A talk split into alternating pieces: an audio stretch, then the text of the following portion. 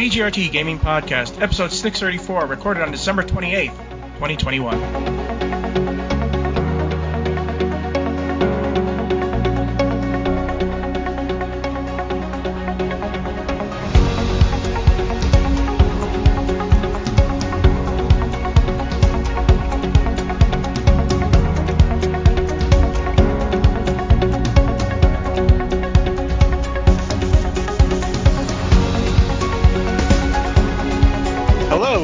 Welcome to the 634th edition of the TD Gaming Podcast and 467th episode of Video Game Roundtable. I am TJ Densver.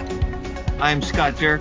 And I am Jonah Falcon. The VGRT Gaming Podcast focuses on game news from around the industry. Well, not exactly game news. We're doing our awards show. Yay. Hooray! Not like the joke that was the Game Awards that we discussed last two weeks ago. And I don't know, the Steam Awards are.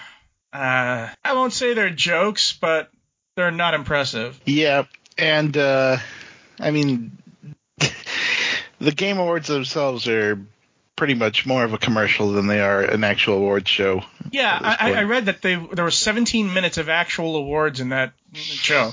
hmm How long was it again? Like three hours. 17 minutes of awards and three hours of everything else. There are some rules that I have for the Game Awards, and uh, one of them is you can't have two nominees from in the same game in the same in the same category, which is why um, you only see one from each and best uh, best acting. No remakes, no ports, no remasters in the main awards, which is why you won't see Myst in the adventure game or Disco Elysium for the Switch being nominated.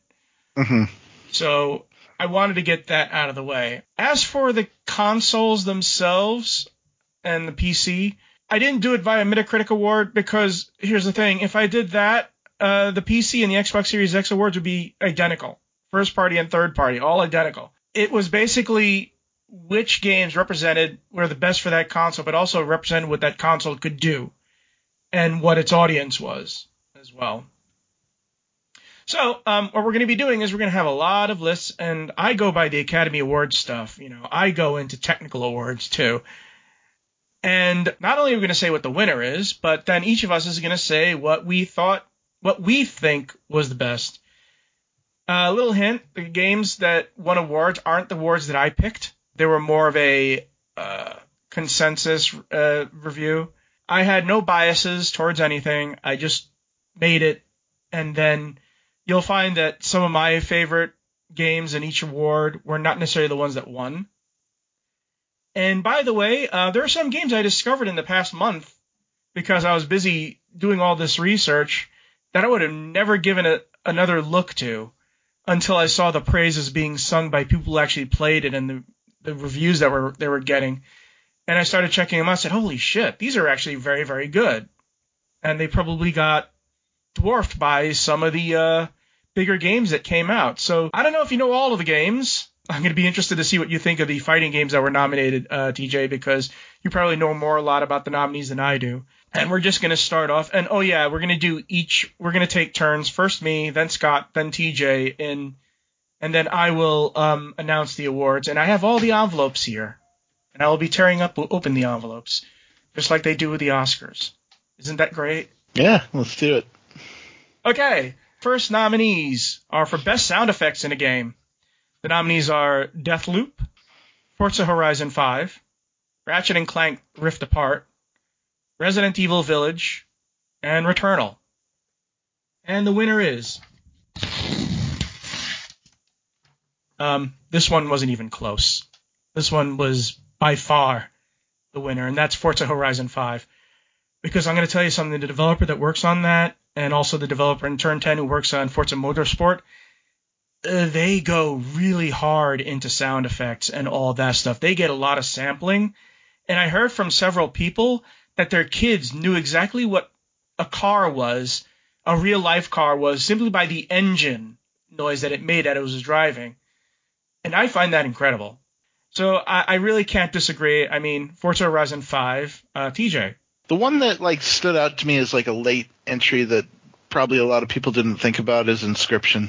Oh, that yes. game has an incredible atmosphere to it, and it sound effects and, and atmosphere are one of the most important th- are two of the most important things in horror games and Inscryption is very well built in that regard it is a very unsettling game and a big part of that is the sound is the sound design Well, the other horror game, their Resident Evil Village, was a, was a, would, would, I think might have been my second choice. hmm Best sound effects, I think I'll go with Resident Evil, uh, just because it was just such a creepy horror vibe and just squishy, Yeah, very squishy game. yeah, go Resident Evil Village with all the dark, macabre, and just all the crazy stuff that was happening in that game. so we're gonna move on to the next nominee. Best song. The banks of the river are lined with gold from the Artful Escape. City Lights Ode to Somewhere from Deathloop. Cosmic Eye, Smell the Universe, Psychonauts 2. And the winner is uh, Cosmic Eye, Smell the Universe from Psychonauts 2. This one basically sold the entire game. I mean, when they released that trailer for just the song with Jack Black singing, hmm I, I mean that everybody said, okay, this is going to be great. It was sort of like a promise of what to expect, the weirdness from that game. And also the moment that he's Helmut Fullbear sings it in the in the game also is awesome too. Yeah, uh, Helmut Fullbear's whole level, a whole section is like one of the biggest highlights of that entire game, in my opinion, and, and that music is a big part of that. I haven't played it much, but from what I understand, uh, City Lights Ode to Somewhere has become the uh, the the the song that really tells you what Deathloop is all about. Uh, City Lights is a is a love song between two of the uh, between two of the um, visionaries visionaries that you have to kill. Um, it's uh it's an interesting one as far as just like because they're. I don't want to give spoilers away, but like they they are very inter- a very interesting couple.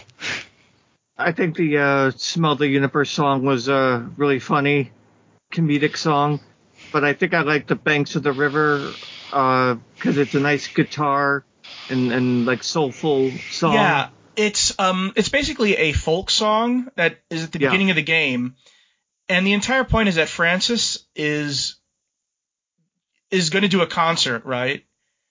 And he he's what's it called he doesn't he doesn't really feel it with folk song, but it's the opening song when she's walking around, and you really feel like his his distress that he really is doing something. He'd rather be doing what he wants rather than what everybody expects him to do. And it's very yeah, it's a very soulful song.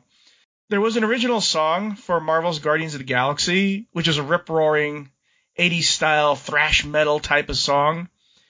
Um, I could only keep it to three nominees this year, but uh, that might have been the fourth nominee. Yeah, I will add also that like City Lights, it's an interesting one because it's not even it's from what I understand, it's not actually on the Deathloop soundtrack. The only place you hear this song is when you go to uh, hang out by Frank by Frank's club in uh in uh, the game, and it's just playing, and it's just this weird kind of soothing crooner song in the middle of all this chaos that's that's playing over his radios and and and intercoms that's I don't know I actually like gr- I actually like groove to that song a little bit when like I stopped what I was doing and listened to it when everything finally came to a still and uh I I really think that's a really great song Yeah. Uh, we're going to move on to next uh, nominee. Best music is The Artful Escape, Deathloop, Marvel's Guardian of the Galaxy, Narita Boy, Psychonauts 2. And the winner is Psychonauts 2. And the reason that it won over something like The Artful Escape or Deathloop is that all of the music in it, while they're all connected, they're also very, very disparate. There are so many types of music in it. Like um, Compton's Cookout is different than uh, Hollis's Hot Streak, which is different than you know all of these. Every single level has its own music score, which is unique yet still part. It still feels connected, and it the music told as much of a story as, as much as the uh, as much as the dialogue did.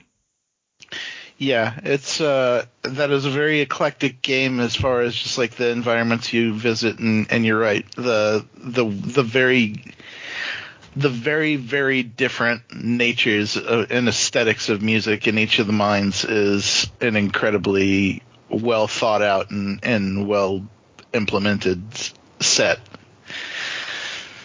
Um Marvel's Guardians of the Galaxy was like an odd one for for me this year because like I had I'm so used to the movies in which in which uh, the music is usually folksy, uh, folk rock. Yeah, um, this one went with 80s hits all over the yes, place. they went like full on into like, like uh, I Ran and uh, what other songs from Deep Purple and yeah. uh um, just like like like just like Ronnie James Dio as a brand as and like that was not something I expected out of Marvel's Guardians of the Galaxy, but I can dig it because I really like that music. Here's the thing: the movies made sure that if you're going to do a Guardians of the Galaxy game film, you better have a kick-ass soundtrack. Mm-hmm. This is mm-hmm. only the, also the only soundtrack that was not that mostly had um, songs from a previous medium. I mean, there was one or two songs that were, you know, that were specific to to, to the game, but um, it was the only one of these that was a a, a jukebox uh, game. Um, yeah, I would go with Guardians of the Galaxy as well. I mean, I prefer 80s music, so that's going to be my jam. Yeah. Um, the Artful Escape was basically you playing a David Bowie concept album. basically. And when it soars, you feel like you're soaring. I don't know if either of you actually played Narita Boy, but if you're really into 80s synth, it it's the game that you want to play because it is heavy on the 80s synth, which is you know it's it's pretending to be one of the old you know consoles like an NES or or you know and so that that's the why it's in an 80s synth mode. Have either of you played Narita Boy? I have not, but I know what you're talking about with that. I've heard parts of that soundtrack, and it is that kind of jam.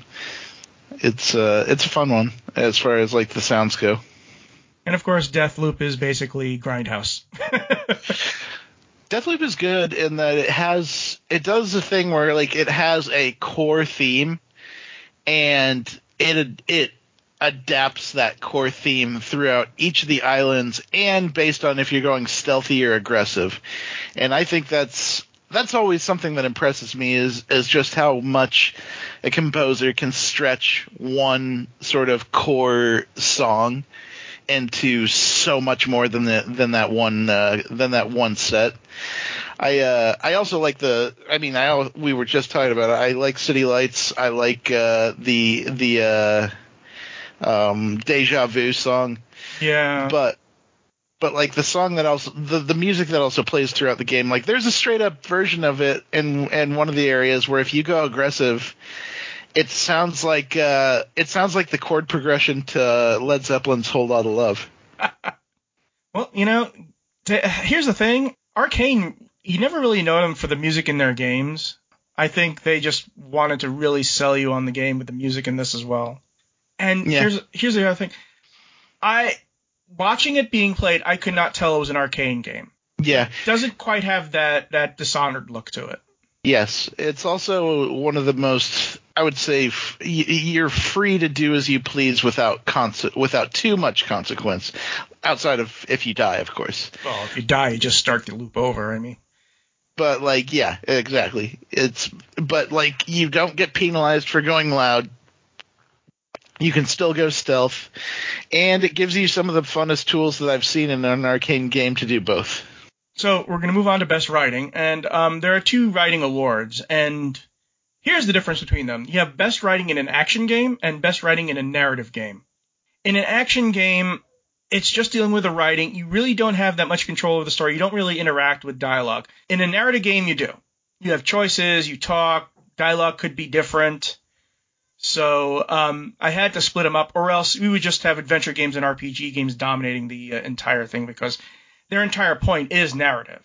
You know, in an action game you'll have narrative, but it's not necessarily going to be the focus of the game. So, um, best writing in an action game: Deathloop, Halo Infinite, It Takes Two, Psychonauts 2, and Returnal. And the winner is Halo Infinite. Now, this is surprising for me because Halo, while it's always had its moments, it's never been the talkiest or the most emotional of games. And this is the first time I would ever consider Halo Infinite to be nominated for writing at, at any stage. But there is such a depth of what's going on in this, in that you see so many character moments that was actually shocking. And I would say Psychonauts 2 is like a little hair behind it, but there's a difference between Halo and Psychonauts 2. Halo Infinite also has the funniest enemy chatter that you will ever hear, and there's hundreds of lines that it will just make you laugh. Like a grunt will say, If you came to hear me beg, you will be satisfied. Yeah, the they really upped their game on the enemy banter in this one. Uh, the grunts are really funny. The the the elites, the brutes, all of them. I got killed one time, and uh, one of the grunts was like, "Let's see you Spartan your way out of that, you dead idiot!" And it's like, "Holy shit!" I had a The grunt little- kill me and, and, and tell me, I hope you taste better than you fight. um, and, then, then- like the You have The Glibdub. narrative- You have Glibdub, who's Yeah. the uh, grunt who's in the uh, propaganda towers, and he's like the Riddler, you know. As the game goes on, he gets more and more depressed because you're you're beating everybody until he's actually saying, "Yeah, I'm crying on the thing. I don't care." Yeah. And like not to take away from the narrative either, like they actually they they put together you obviously have Master Chief, but they put together a good trio of characters that like take you through this game and and the pilot, um the weapon who uh who is She goes kind of through a lot in that game. and for I haven't made it to the end yet. Okay. But everyone I've talked to says that like the end the the the final act of this game is very very good stuff. Let's just say uh, the man hug that's in it is earned. Deathloop, of course, I'm I I love that game and and it has I would think one of the best Arkane stories that's ever been done so far. I think that a time travel Even story is very hard. Yeah, I would say a, a time travel story is very hard to do without getting convoluted or stupid. and I th- and I think Deathloop does a very good job of handling it. Um, the endings are backwards in my opinion. The good ending sucks, and the bad ending is far more satisfying to me. Mm. It, it feels like there's actual closure in the bad ending. Yeah. Um, but I still think it's a pretty dang good narrative throughout. You know, getting back to Halo Infinite, I don't know how far you've gotten into it, but the storyline weaved with the weapon is powerful. And um, I can't really talk about it that much. Did you get to the part in which uh, the pilot hits his lowest point and a chief has to reassure him? I have not, but it, yeah, I could. I got Here's that the vibe thing. out of him. This is the first time you ever see Master Chief admit that he's human and he makes mistakes. And here's if you've played any of the Halo games, Master Chief isn't exactly the chattiest guy. As a matter of fact, if I remember correctly, they said in Halo 2 he has like 17 lines in the entire game, and he's always the stoic. Here, he is not the stoic and he's no longer this blank face with Stephen Downes just saying these one-liners. Here, Stephen Downes has to act. And when you finish Halo Infinite, you'll see why that um, this game won uh, the best writing. Getting back to Psychonauts 2, um, it's painful for me to have it not win because Psychonauts 2 is all about PTSD as well. It is about broken people and how they cope with it and how, their failure to cope with it and how Raz helps them cope with it and the resolution of the game and I can't do any spoilers because it's still it's still it's still a fresh new game. It's also a powerful game that you would not expect from something like like Psychonauts because it, it the game opens with a warning that this deals with real mental issues, and they're not kidding.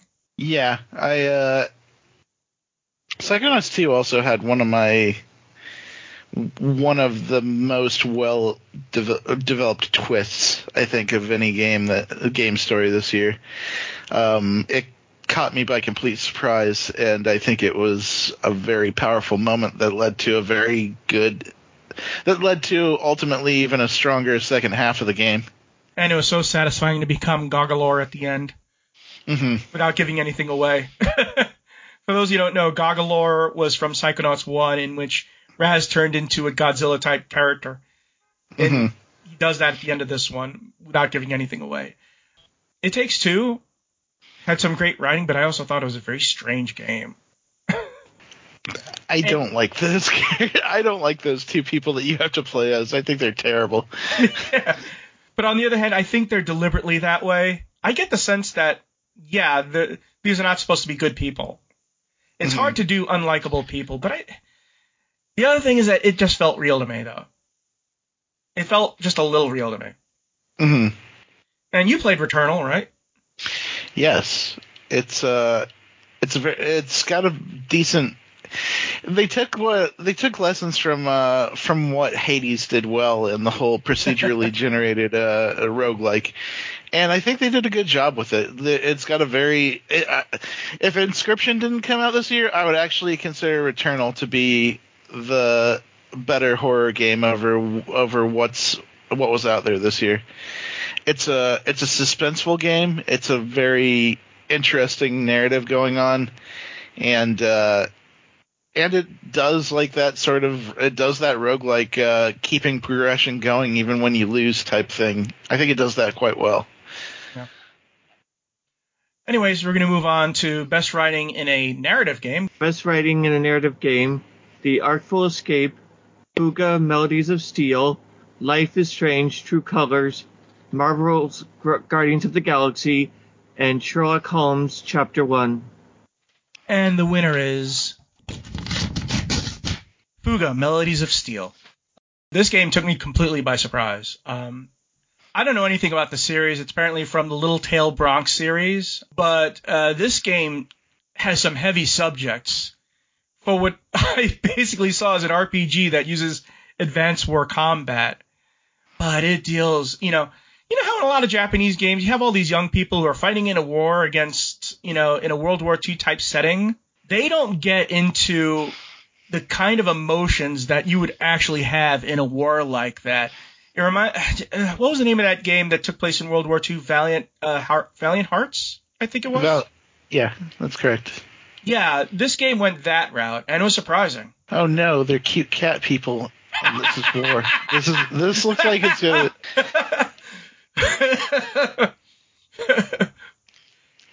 This looks like it could be intense. I haven't. I actually didn't know anything about this one. I'll have to check this out because that, it, like you said, it has advanced war. It has advanced war combat style. I like that about. I like that style a lot, and uh, and then there's the fact that it actually looks like it's well. It's well made. I uh, I had no idea this came out. yeah, this is done by CyberConnect 2, who's done the Naruto games and Little Tales story. hmm Uh, um, we're going to move on to best voice acting. Ozioma Akagha as Juliana Blake in Deathloop. Jack Black as Helmut Fullbear in Psychonauts 2. Erika Mori as Alex Chen in Life is Strange True Colors. Maggie Robertson as Alcina Diminextr- Dimi, Dimi, Lady D, okay? Lady D from Resident Evil Village. And Jen Taylor as the weapon slash Cortana Halo Infinite. And the winner is Jen Taylor as the weapon slash Cortana in Halo Infinite. I already spoke about uh, the storyline that, that those characters go through in the game, and once you finish the game, uh, TJ, you'll understand exactly why she won. And getting getting back to ga- other games, uh, it was a tough choice choosing whether to do uh, Kelly, David David Kelly, I think it was, who plays who plays Colt, um, or Ozioma Akagha as Juliana Blake. It was a tough choice between the two because basically they have a lot of banter going on. Um, and uh, she she had the tougher job, and I think she nailed the character better. Yeah. I've uh I've talked about how well she does it at other points, but like one of the probably most appre- uh, impressive parts of uh, Ozioma's uh, full performance. I can't imagine how hard it is to sound that passive aggressive and make it so and make it so convincing throughout an entire game. Well, and then you realize they broke up, so and he doesn't remember her, so yeah, Oh, it's it's it's more than that. There's a twist, but like I know. and and as the and as the layers of the onion get peeled back, like the full sense of exactly why she's like that makes her performance all the better. Um, but I do agree with Jen Taylor. Jen Taylor had there the there are. Th- Jen Taylor actually plays three different characters in Halo Infinite, and she plays a lot of those characters throughout the entire game. And those characters are three vastly different performances. The range that she puts on in Halo Infinite is very impressive. So you remember when I said you can only have one nominee per, which Mhm. is why I couldn't put in Kelly. And of all the characters from Psychonauts 2, I chose Jack Black. But I could have easily put in um, David Kaye as Ford Cruller because his role in that film, he has to go through a lot in that game too. His, his the emotions that he has to do. And, Mhm. also, and also Richard Horvitz as Raz as well. I mean, the things that he learns are devastating to him. Yes, absolutely.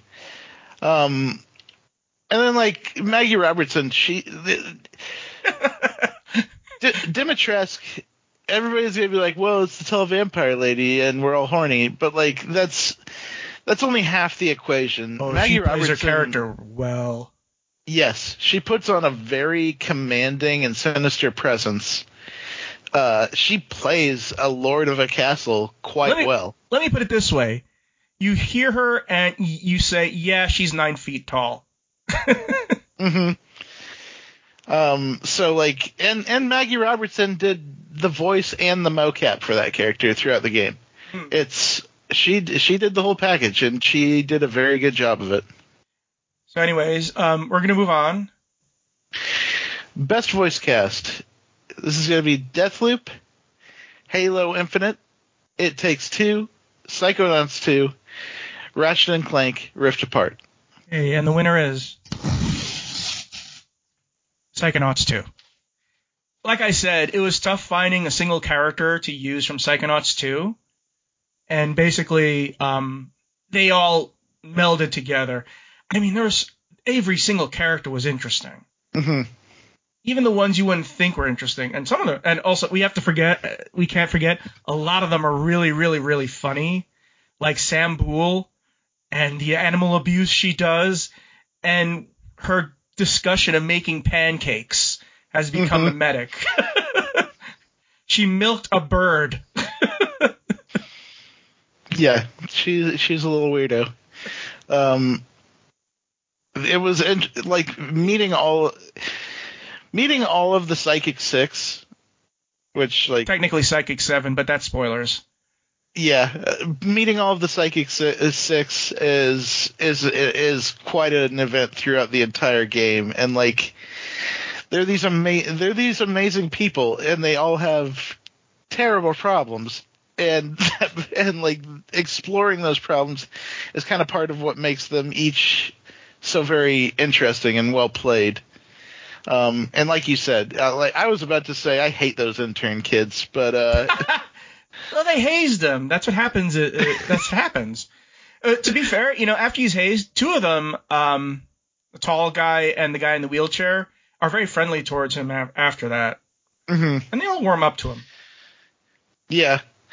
Um but yeah, I like there there is a great variety in Psychonauts too, and yeah, you're right. Like every one of those characters has something worth being there for.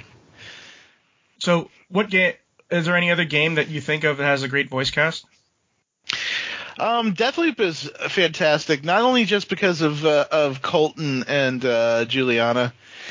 Uh, the Visionaries are very well played as well. They are They are a they are a Koopa Kids menagerie of weirdos and killers and bad people that need to die. Um, I particularly like Aleksis Dorsey because that guy is a complete piece of shit, and he will convince he you won't get to really kill him until close to the end of the game. And by the time you get there, he will have spent so much time convincing you of why you want to just beat him to death with his own arm that it's it's they couldn't have they they the guy that plays him couldn't have like made him more reprehensible. How about you, Scott? Now keep in mind it doesn't have to be a nominee, so if you want to say Trails from the Sky, Cold Steel 4, go right ahead. I guess it takes two. Was good. It's another one of those games where like the the two main characters are obviously the standout, but like the the characters that they meet along the way are really interesting. Like there's The Book of Love is played by the game's uh, lead, uh, lead direct developer. um he, I think he mocap I can't remember if he voiced, but I know he mocapped. Um either way, that Book of Love is he's he's as horrible as the two of them are. Yes. and and God, he's so like chipper about it. but um but also like there's there's just so many weird characters that throughout that game like the squirrel army, the the bee that wants to be a wasp.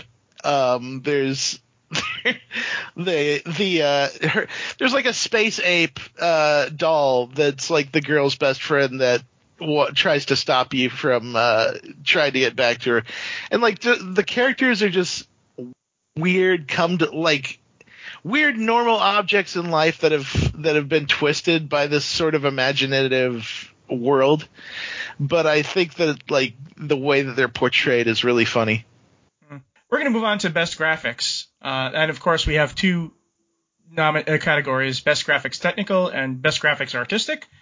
First one is best graphics technical. Uh, we have Far Cry 6, Forza Horizon 5, Hitman 3, Ratchet and Clank Rift Apart, and Resident Evil Village. And the winner is uh, Forza Horizon 5. Um, like I said, they did a lot of work on that game. So we're not going to go over it again. And I would say that I think that Hitman 3 would be a close second because um, they had to do a lot of locations and make them look good. Yeah, Hitman 3 is extremely dense and gorgeous at the same time. It is it is pretty amazing how much IO Interactive can stuff into one scene to make it to make it so lively. And they do that with six different environments that are that all have vastly nif- different narratives going on within them. Um, the uh, th- this year the Dart this year the Dartmoor uh, mansion was quite a standout because it, it is literally a knives out murder mystery happening within within a mission. Um, but I also think that like it's even among even though even as cool as that is, it's it's it's among a lot of really cool missions in Hitman 3. Chongqing is a neon and rain-soaked city in, in China that like you're you're wandering through looking for your targets. And I think that like every bit of Hitman 3 is just freaking gorgeous. And of course, Ratchet and Clank Rift Apart looks like a Pixar movie as usual. Mm-hmm. and um, also Resident Evil Village, and um, you could almost say it, it's also should have been it could have been nominated for best graphics artistic because of the dollhouse scene. Yeah, I agree with that. Anyway, speaking of which, go ahead, TJ. Um, best art, best graphics artistic, The Artful Escape, Chicory, A Colorful Tale, Death's Door, Fuga, Mr. Melodies of Steel, and It Takes Two. And the winner is It Takes Two. So yeah, speaking of uh, speaking of a walking Pixar movie. Yes, that, like I said in the previous, uh, like I said in uh, best voice cast, a part, a big part of it takes two is just the sheer variety of things you see throughout the game that are just like normal things twisted in the, into this imaginative realm, and uh, the way in which uh, they they do that with a lot of the stuff, like like I said, the squirrel army, the bees, the the child's playroom, the child's dolls, and all and so much more. It is And yet faintly disturbing. Yes. Yes, absolutely. that game is a big, like, super charming on the surface, but uh, but always just a little bit of uh, I don't think I like what's going on here underneath. I think I would have gone with uh, Eastward myself. I love the pixel graphics and the just the, the way they use the art and light in there to create mood. And I'm just, I guess I'm, I have a preference for 2D, but this one was really good. And you know, they also had the little mini game with Earth Earthbound or Earthborn, so that was Yeah. really good. Um, yeah, I would have not known about this game until I'd been doing my research, but Chicory: A Colorful Tale is exactly what I've it been says. playing it is. that. Go it's ahead. a really beautiful game. You get to paint every screen, and uh, sometimes some of the characters want you to color in a certain way, um, but you only get like four or so colors per area, so it's a little bit limited. But it's a lot of fun. Uh, you get little puzzles. You uh, trying to platform through certain areas, and you fight the boss with the paintbrush. So that's that's pretty fun, and it's a very relaxing game, as you can just color the the, the background. And of course, here's the thing: uh, Death's Door is a Devolver Digital game. You can tell because it's a better looking game than it is a better play uh, than the gameplay, and that's not. It's a it's it's a great game, but it always looks better than it should. And Death's Door has that uh, that dour, monochromatic, you know, all blacks, whites, and grays.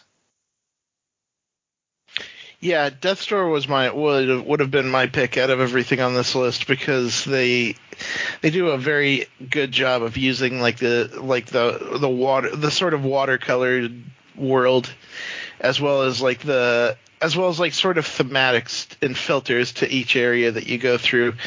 Uh, the Death's World where it's just sort of a monochrome black and white gray uh, grayscale. Um, the witches area where you got like this garden full of urns and, and pottery and also leaves or trees full of red leaves. There's a lot of striking detail in that world. Um, my pick wasn't on this list. Uh, Guilty Gear Strive is probably the Yeah. best looking thing that I saw all year long, and it's amazing how much detail they packed into a fighting game. I don't know. Um, Does Arc System Works ever? Uh, it, we can't just nominate an Arc System Works game every year, you know. It's, Yeah, but like they even did, they even went above and beyond what other people are, what other people are doing with fighting games in terms of visuals. Um, there's a thing I mentioned in a previous episode where the colorations of the characters are already striking, but they actually change and adapt based on what stage you're fighting in and where you move on the stage. It's so impressive to see that that how how much detail they put into the lighting and shadow aspect of their characters and the backgrounds actually affecting them. I think that it's we've gotten into 2.5D and we've gotten to where Street Fighter has done two games in that style, and it never affects the character colorations that much. This is like you have a fully different character color palette based on if you're, you're fighting in a desert cliffside or if you're fighting in the under arches of a castle. It's amazing what they did with that. Best VR game, uh, demo. I expect you to die 2, The Spy and the Liar, Resident Evil 4 VR, Subnautica Below Zero VR, and Wraith the Oblivion Afterlife. okay, and the winner is um, Resident Evil 4 VR. Um, I don't even know. okay, I, I'm I'm lying. There there was competition for this one, and that's Subnautica Below Zero VR, because um you can sing the praises of uh, Resident Evil 4 VR, uh, TJ, in a moment, but I'm gonna say, anytime you have a VR game that's set underwater, and it looks that underwatery, you're gonna be nauseous two times over, and that's in a good way because it looks great. And Subnautica Below uh, Zero is is a really good you know, it's a really good game to begin with, but that game was almost made for VR. Yeah, Subnautica. I haven't. I actually didn't know that there was a VR version of that, but like they are very good at their at designing their sort of alien underwater world. Um, it's very lush and very colorful and very watery. Um, so sing the praises of Resident Evil 4 VR. This game was a masterpiece. Like the, it's the it's the full Resident. Evil. First off, Resident Evil 4 is a masterpiece, and then they made well, it more more fun to play than ever. Um, I know that some people talked about. But here's the thing: in Resident Evil 4, the regular game, the movement was clunky, right? Because that's how it was for the PS. Was it PS2? PS2. Yeah, you had the you had the tank controls and the ready to fire stuff. Here you can just turn around, walk, run, and all the other characters are still moving slow. And it's like, yeah, I'm just gonna wreck you while you're still trying to make your first move. Yes, and they and yeah, they still introduce so many numbers that uh or uh, such crowds that like it still feels intimidating. It still feels stressful when you look, turn around and see a whole bunch of them there having chased you. No, I'm talking about those huge trolls. Oh yeah. Um, but like the yeah the the uh, the controls and locomotion are the stars of the show in Resident Evil 4 VR. The only, the only problem is when you're escorting Ashley, she's still slow, so you have to keep on going back for her. You can still tell her to hide though, so that alleviates things. um, but uh, just being able to handle two items in either hand is is is amazingly op- uh, freeing in this game. You can have You're about a, to say OP. You can say it was OP because it is OP. Oh no, I wasn't gonna say it's OP because it's just fun. I don't need. I'm like, I guess in a way, yeah, yeah, you're right. But at the same time, it's just fun being able to handle a pistol in one hand and hold the knife in the other, so that when you shoot a zombie in the leg, you can run up and start slashing at them while you shoot at other zombies. Um, it's the same thing with the with the sniper rifle and regular sniper and res, regular Resident Evil games. You have to look down the sights in order to fire the sniper rifle. This you can hold it at your hip in both hands and fire it without having to look down the sights if you want. And I think that's like kind of a game changer in certain areas. Um, similarly, like there's a boat boss fight. Oh, you mean the, the giant fish? And I thought that was going to be a bad time because I thought it was because I thought the jerking uh, because the fish tugs you along. Uh, well, I thought the the fish being in a along. boat and this gigantic megalodon-like creature under the water in VR is gonna frighten the hell out of anybody. Well, more along the lines of I thought it was going to be really uncomfortable. I thought it was going to be like the most vom-inducing part of the whole oh. game.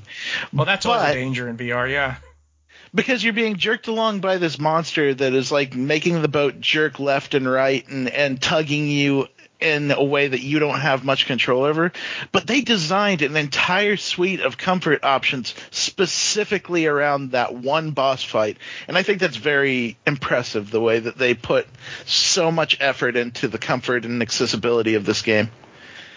They could have done away with the QTEs though. I mean, they it, did. It was never. There's an there's an option in the menu really? to actually turn off the QTEs. Oh, because if you have them on, they sort of like slow it down and make it easier, and they put these bright lights around it. It's like, yeah, don't fail. But uh, yeah, I guess they figured out, you know what, the QTEs no one cares about. They still have like it's motion control QTEs, so like it makes sense the way that you handle right, so the controls for it. it. Got it. Okay. Uh huh. But for those uh, for people that are just like, I don't want to do that. They gave you an option. They just like say, okay, you can just turn the QTEs off and watch the cutscene, which I think is a great solution. so um, let's talk about some of the other games. Uh, Demeo. Um, this is an RPG board game, and it's really fun. If you, Mhm. it's it's really meant to be played with other people.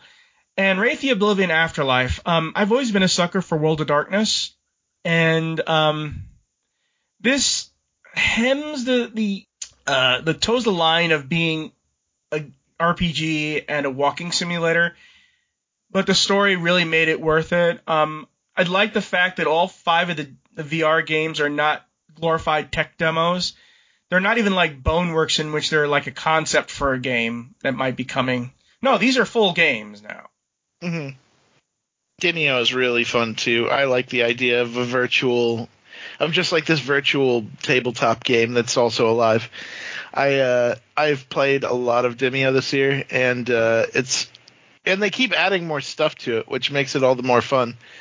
Um, they've they've been adding more dungeons and modules to it as uh, time goes on. They're about to release their third one next year, and uh, they have done a very good job of capturing the spirit of like what I want to do with a tabletop VR game with friends. Have you played I Expect You to Die too? I have not. Okay. It's it's it's basically a fun game, uh, exploring all the ways you can murder people, basically. The best expansion is Animal Crossing New Horizons, Happy Home Paradise, Disco Elysium The Final Cut, Final Fantasy XIV Endwalker, Outer Wilds Echoes of the Eye, and Subnautica Below Zero. And the winner is Subnautica Below Zero, which is sort of a, a mild upset over Disco Elysium, the final cut, but all that at really added was a few more stories and, well, okay, voice acting, but, and I will say, yeah, that was a, that was a, a chore because, what was it, 10,000, 100,000 words in that game? That is a very densely dialogue driven game, and they voice acted every single line in it, including the voices for your inner for your inner thoughts based on the the uh, aspects of yourself you choose, such as like the brood aspect, the the chemist aspect, all that stuff. All of that is voiced. Yeah, but Subnautica Below Zero gets it because um, it's a standalone expansion, and it takes the original concept and makes a really good story out of it. Yeah, Below Zero is a like I I've always I've always thought of Below Zero as a sequel, but you're probably right. It is. It's, a standalone expansion, but Mhm. still. and it is a very vastly different biome from what you've dealt with in the from what you dealt with in the first game or in the original game. Yeah. I like uh, Happy Home Paradise a lot. And- It's it's very interesting what they did with uh, with expanding that game and like and the, and like the 2.0 came out at the exact same time but where I'm obviously going to put that aside from this and speak about speak to Happy Home Paradise and what it does on its own. The idea of designing vacation homes for your for the islanders or the the Animal Crossing characters is funny, and uh, they have some very odd. They have some very odd ones. There is a uh, lion that wants a house that's just all toilets. Just What? all re- there, he just wants a house that's all restrooms. um, I don't know why. That's his. That's his jam, his deal, and he is uh, welcome to it.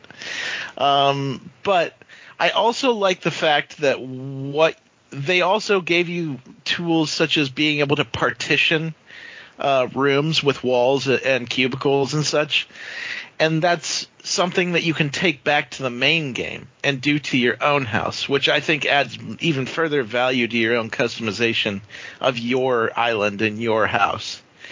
Well, here's a question for Scott. Which was the better expansion for you? Was it the Animal Crossing New Horizons special or the part two of the Cliff? What was the name of it? Cliffs and uh, for Minecraft. Cliffs and Coves? Something. Oh God, I, I don't play. I haven't been playing much Minecraft. Cliffs and Caverns, I th- I do believe. Yeah. I've been enjoying the new Minecraft expansion and the Animal Crossing expansion. Yeah, it's it's an uh, it's uh more like an update in Minecraft, but uh, I've been going. The the mountains are everywhere now, and uh, so there's a lot of climbing to uh, find coal and iron, and then going down into the deep dark caves to find diamond and deep slate and uh, just other materials, and it, it, it has a whole different atmosphere now. It's just it's it's very well done. I'm looking forward to the Dark Cities in uh, 1.19. Hmm. But in Animal Crossing, you get to go to this. well, I'm, I'm enjoying building the houses for the different residents that are there, and then you take a photo and you get new items, and then you get Poki points so that way you can buy furniture from them, and you unlock abilities as you uh, upgrade the houses, and you can you know do different you do different facilities. You get a store, you get a restaurant, and you start building all of that. I haven't played Outer Wilds or the Final Fantasy 14 Endwalker, but I've heard good things about the Endwalker expansion. So for me, um, if I were to pick, it would be Outer Wilds: Echoes of the Eye, because it adds another story which deepens this, and it makes it a little bit more emotional and resonant, especially if you have the prisoner with you when you end the game. Uh, for those pl- people who played the Outer Wilds, the Echoes of the Eye was such a gift for them. It was such a great uh, addition to the game that just added so many more layers to it. I played the core game. I haven't had a chance to play this the expansion yet. Yeah. But I love Outer Wilds. It's a it's a very interesting time puzzle. We're gonna move on. We're gonna move go to best casual game, and the nominees are The Artful Escape, Chicory: A Colorful Tale, Mario Potter Mario Party Superstars, Townscaper, and Unpacking. And the winner is Chicory: A Colorful Tale. Like you guys said, this is a game that you can just sit back and relax and just, you know, that's the entire deal with a casual game. Just, you know, just kill time, make colors. Uh, but here's the thing: is that I it went back and forth with this and unpacking. I unpacking could easily win as well. Um, have either of you played unpacking yet? Um, I have. I like that game. It's very fun. It's it's sort of Well, it tells a story as you're. It, it it's one of those games in which the story is very in the um in the stuff you're doing. You're obviously playing this girl who is growing up, going to college, getting a job. You played Chicory: A Colorful Tale, didn't you? yes. I like that game. It's uh it's very fun how much artistic freedom you get in Chicory to basically just color it, the game. You can treat it like a coloring book and just paint the world as you want. Um, and obviously, as you go through more of the game, also just like the fact that you use different, very different various colors or removing the color from them to sort of Remove them. solve solve Yeah. puzzles from the world. I think that's a very interesting concept in of itself. But I just like the artistic freedom in that game a lot. It's very fun. Townscaper is also a hell of a lot of fun too, even though it's just you laying down walls and the, the town's building themselves as you do it, and you cannot do anything wrong. But it's so fun to watch how the game reacts to your designs. Like it'll start putting bridges and arches and all these things to justify everything you're doing. Like if you close off a piece of land with roads, it turns into a little park. And it's just one of those games in which you just put it on, fool around with it, see what, what you can build, and then put it. There's no failure state in the game, and it's also a very inexpensive game. I think it's like what five dollars on Steam now. Yeah, I haven't had a chance to play that one yet, but it's uh, but from the looks of it, it looks very fun. It looks very relaxing. Which uh, is there another casual game that you would have nominated? Probably Cozy Grove, Oh, oh yeah, that was uh, that was considered. which that was a sort of it's it's a it's a it's a sort of life sim where you just like you're on an island full of ghosts that uh you yeah, you're camping.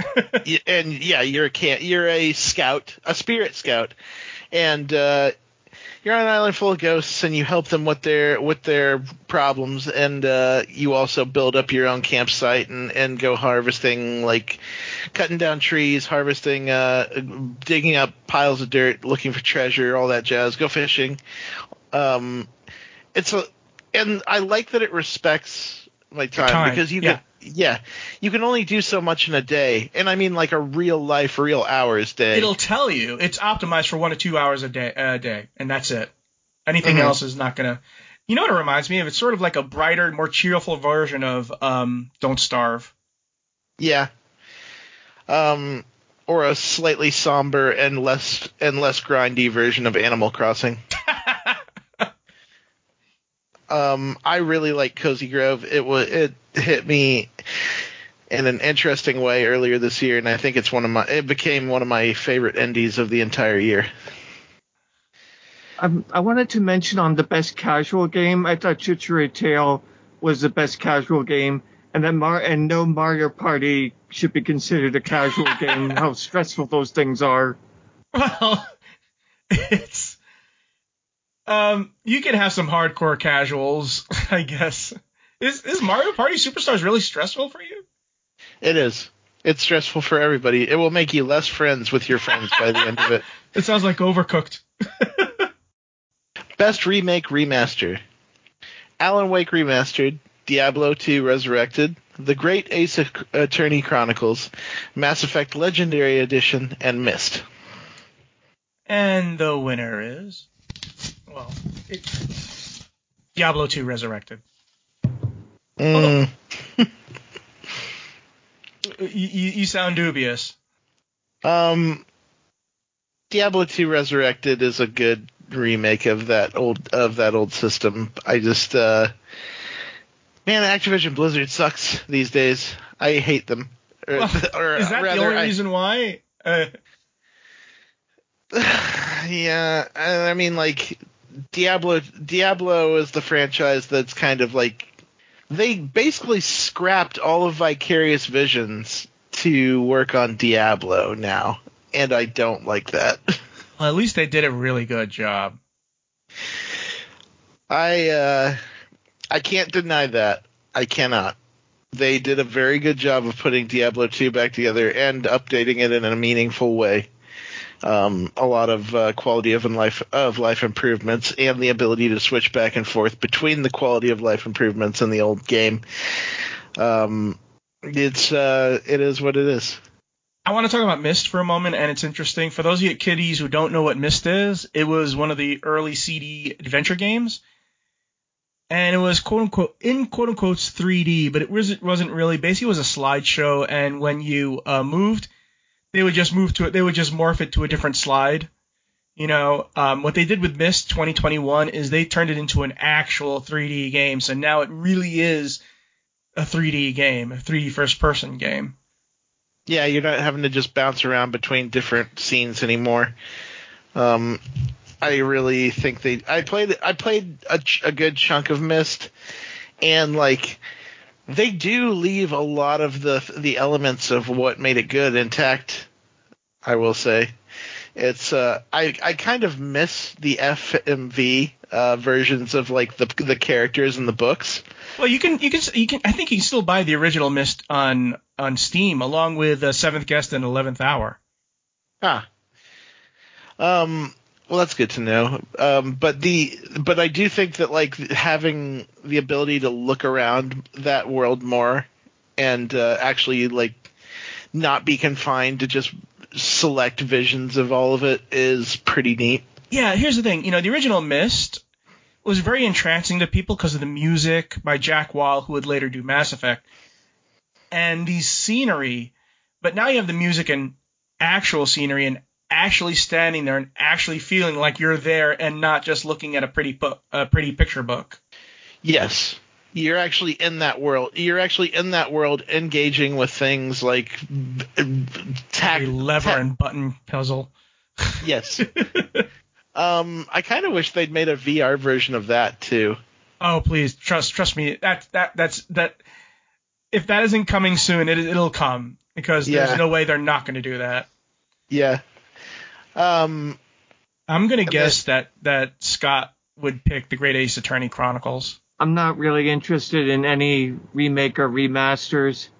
Um, so not none of them. Not even Myst, because I know you liked Myst. Yeah, I I hate the whole concept of the Great Ace Attorney. I don't like Really? that they're using Sherlock Holmes. It's You don't? obnoxious, and I don't like it. What? He's Uh, been a Diablo public domain 2 character feels forever. Overrated. Uh, Mass Effect is done. Myst is like, oh my god, stop it. And I mean, maybe Alan Wake. Alan Wake is the only one that doesn't feel like it's run into the ground. Well, Uh, here's the thing. For I- one thing, but- it, Alan yeah. Wake made its debut on PlayStation, and it's generated a lot of inter- interest in Alan Wake 2. I mean, that's why it was made. I mean, that's why um, Microsoft re-released a, a Alan Wake American Nightmare on Game Pass. I will say this, and this is probably this is probably what makes Mass Effect my pick. Um, they made the first game playable to me. I hated dragging my feet through the first game as it previously was. And they and they the the the improvements they made to the Mako, the improvements they made to the shooting, it made that game less of a drag. And I, I- and I I appreciate that because I like the I think the first Mass Effect game's story is better than 2 and 3. I think it I think it is. And You're entitled The- to your opinion there. well, and I think that the fact of the matter is, like, I like playing the story of Mass Effect 1. I hate playing the game. That sounds like me and Dragon Age Inquisition. I love, love, love the story, but that game was just a drag Mm-hmm. to play it. I mean, at least in Dragon Age 2, I could do the cheat codes and have everybody die on the screen except for me. There were no there were no cheat codes in Mass Effect Inquisition. Anyways, we're gonna move on to the next one. This is a, a category that I know that TJ's interested in. Best fighting game. We have Guilty Gear Strive, Melty Blood Type Lumina, Nickelodeon All Star Brawl, Persona 5 Strikers, and Samurai Gunn 2. And the winner is Nickelodeon All Star Brawl. I am kidding. you just you just picture TJ's blood blood pressure going skyrocketing if I said that. Well, obviously it's Guilty Gear Strive. Yeah, there was no. there was Like- no competition here. Melty Blood is the closest thing to, I was about uh, to ask a you- competing uh, fighting game that came So- out this year. This is a game that I only learned about in the last few weeks. What do you what, can, what do you can tell us about Melty Blood here?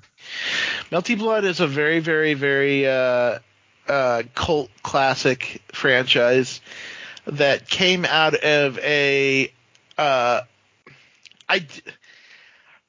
Okay, it's a, it's it came out of a visual novel, and I'm a little fuzzy on the details. I I've heard that there uh, that I've heard that it might be considered an erotic visual novel, but uh, Well, at But I- least it isn't. Oh, what was the name of that uh, that game? BMX XXX or or what was that? Or any of the Dead or Alive games with boobs?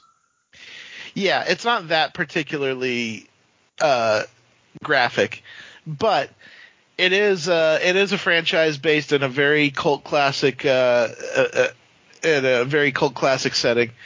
There, are, but the fact of the matter is, the new game it is incredibly well balanced as far as like its its characters, its its fighting, its uh, mechanics.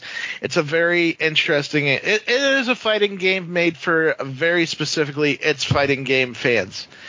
Um, it's and it's really fun to watch too. Like the game is gorgeous. I think uh, Melty Blood would be the top pick uh, and like a breakout pick in, in this year if Guilty Gear Strive hadn't come out. Guilty Gear Strive changed the genre.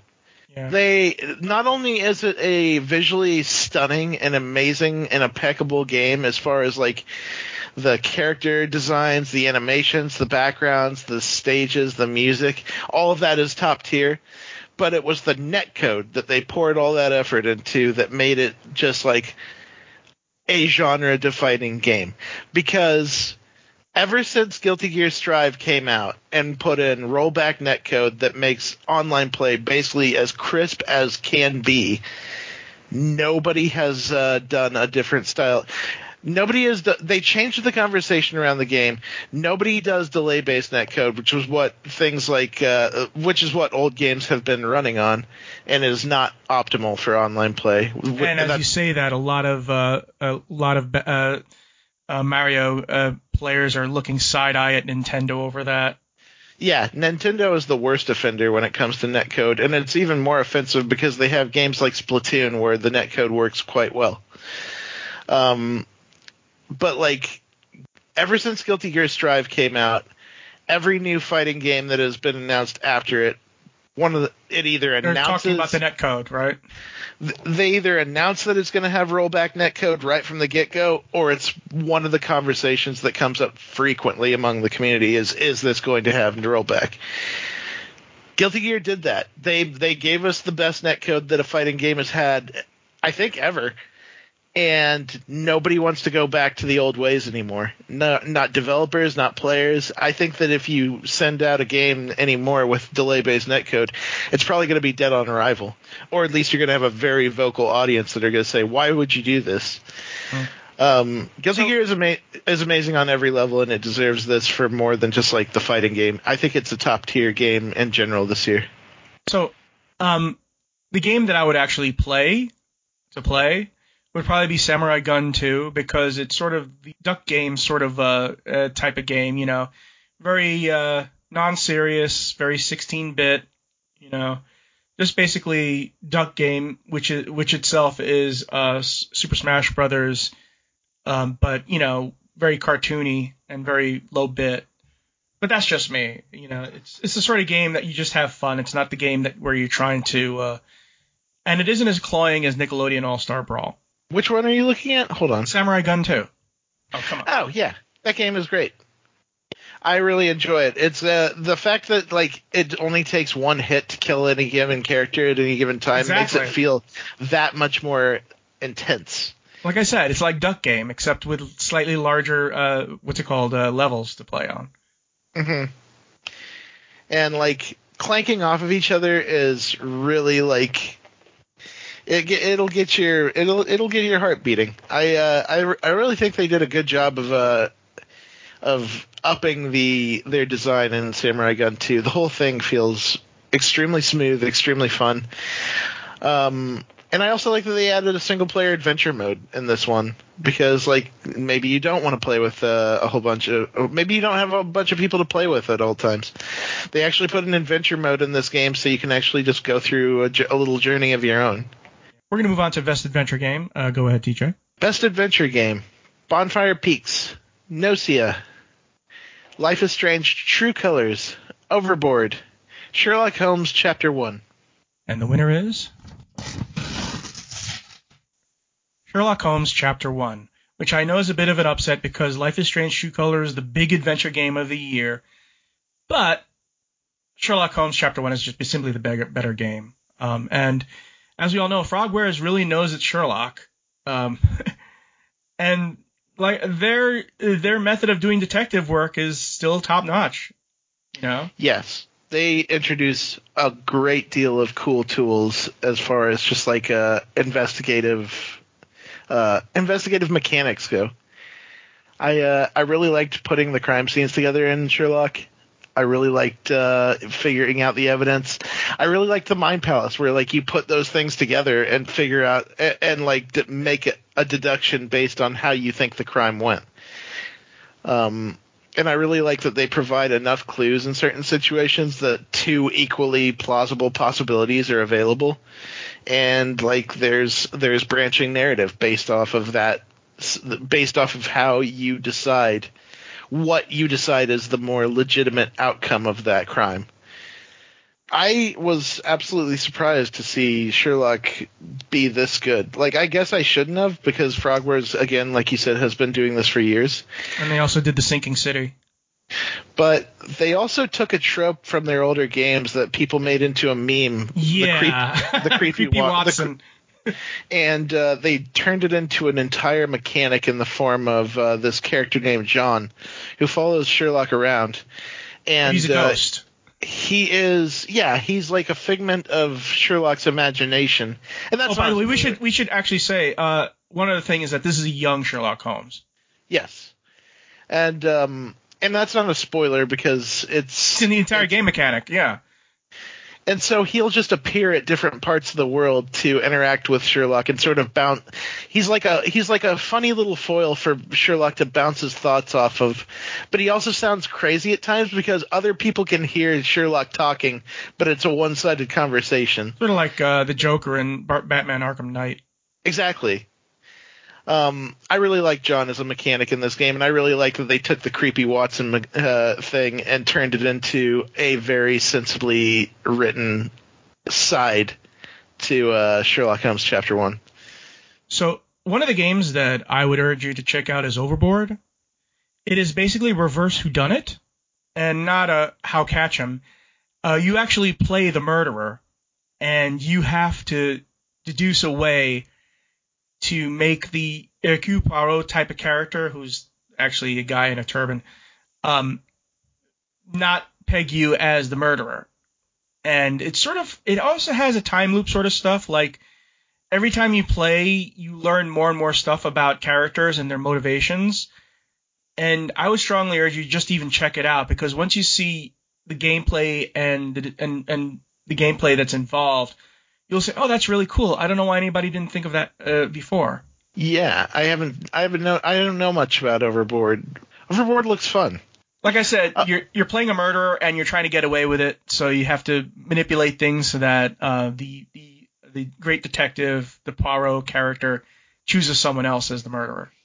Nice. That sounds that sounds really enjoyable. Um, Gnosia is also one that's pretty interesting. Uh, this is a game in which uh, it's got it it it's got a Blade Runner game vibe to it. Um, there is a. Am I still here? Uh, hello? Yeah, you're here. We hear you. Um, Gnosia is built as this game in which you need to. There's a there's a alien imposter among your among a crew of people and they're all interesting characters they all have very interesting narratives for you to explore it's a single player game but it's built kind it's, it's, mean, a, it's a social deduction game except you're the only player who's deducting yes and every single game every single time that they you uh, yeah. start the game a different character might be the Gnosia, and it includes you. You could be the Gnosia, yeah. and in which case you need to figure out how to kill all of the other characters. Um, and as far as like a narrative game goes, Blade Runner the game is the only other th- game that I can think of that did this in a single player setting and made That's it work. That was from 1997 by Westwood. Yeah, so I think Gnosia is a real interesting experiment and narrative design and also like a good nod to that classic sort of like that element of Blade Runner where you don't know who's going to be it. Bonfire Peaks is is just reminds me too much of Catherine in a way because you're doing that block building thing. Just Kath, uh, Catherine just freaked me out. It just just has that. Uh. Category of best sports games is F1 2021, Football Manager 2022, Forza Horizon 5, MLB The Show 21, out of the Park Baseball 2022. Okay, and I think you probably know already it's going to be Forza Horizon 5. But I will say F1 2021 is is almost as good.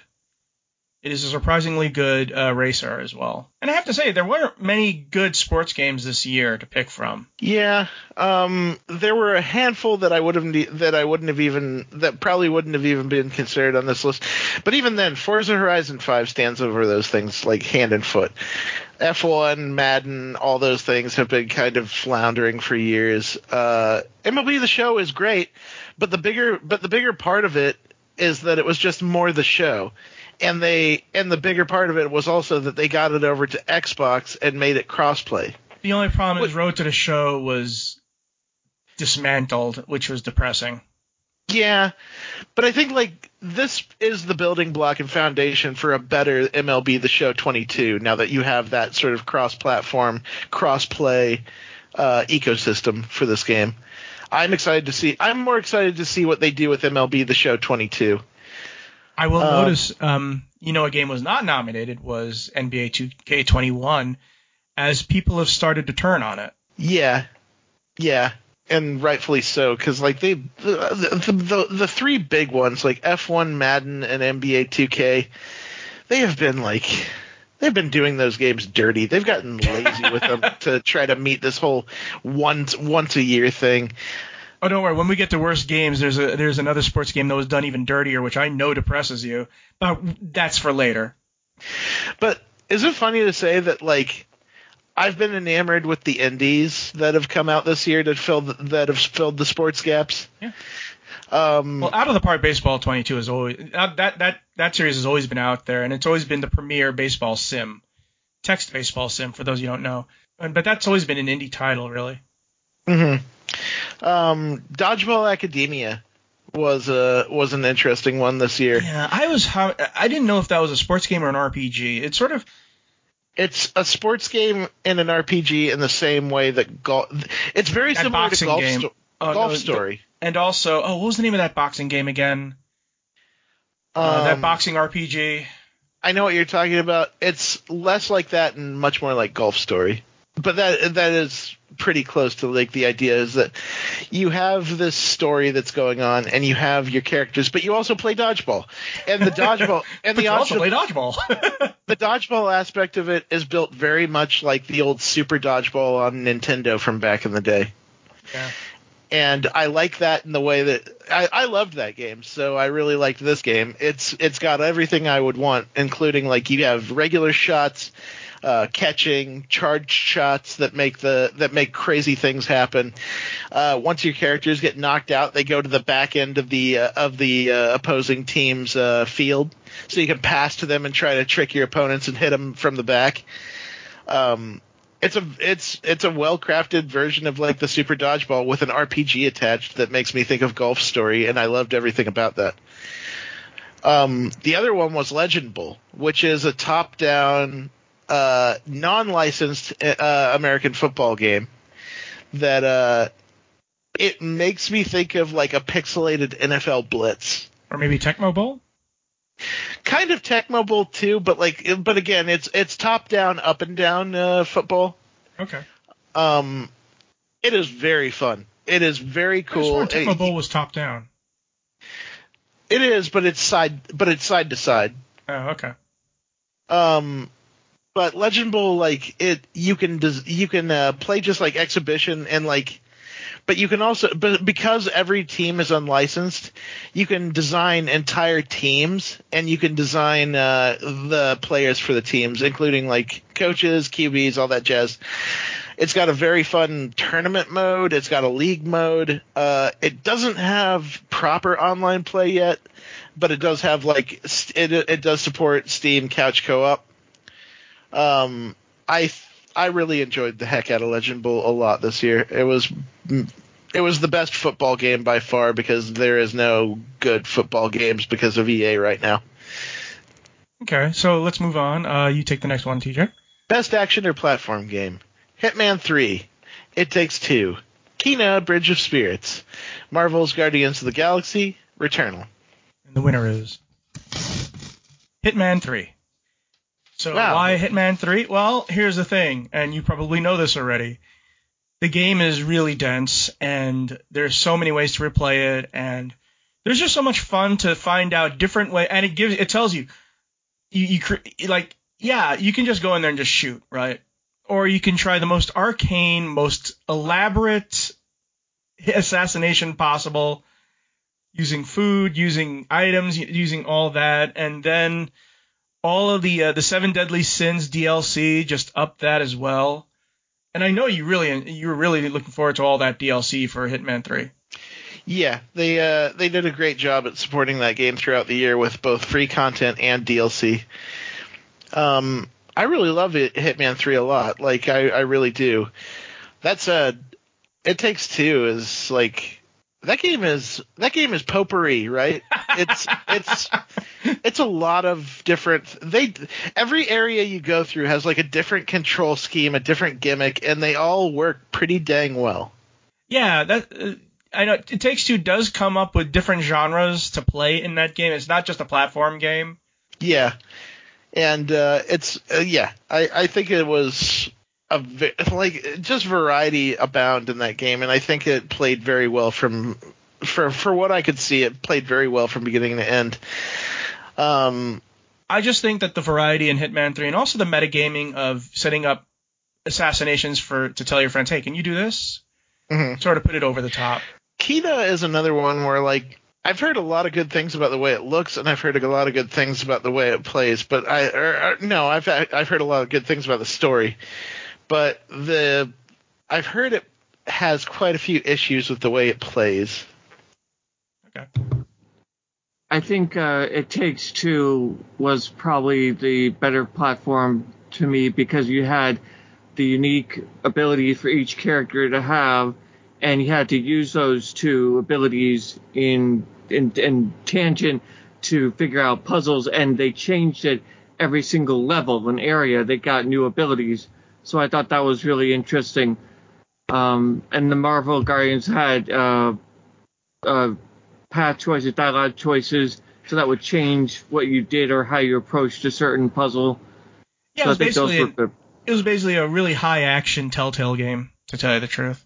Because it, it it felt like someone looked at Telltale and said, you know what? We're going to turn this into a rip roaring action comedy, which, you know, now that I think about it, they could have done that with Tales from the Borderlands. Anyways, uh, we're going to move on to the next category Best FPS game. We have Back for Blood, Deathloop, Halo Infinite, Lemnis Gate, and World War Z Aftermath. And the winner is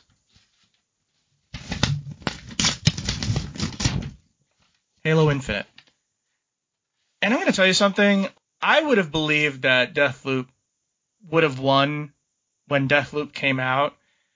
But Halo, uh, we did not, we have not talked about Halo Infinite's gameplay mechanics at all. And I think the grapple shot changed everything for people. They finally made a good Halo game. 343 did.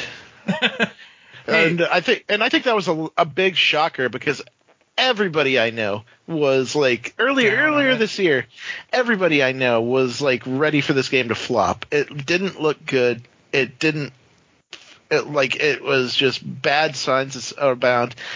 And I you know, think you, you should give think it- Microsoft credit because what they said was last year they said, you know what, no one's gonna be able to buy an Xbox Series S or X right now, so 343, go work on that game another year and polish the shit out of it. And I think like two, three, four, three's credit. I think if they'd blown this, they might have been the- Halo series might have been benched for quite a while. No, I think they would have just handed it to someone like Arkane and say, okay, Arkane, let's see what you can do with it.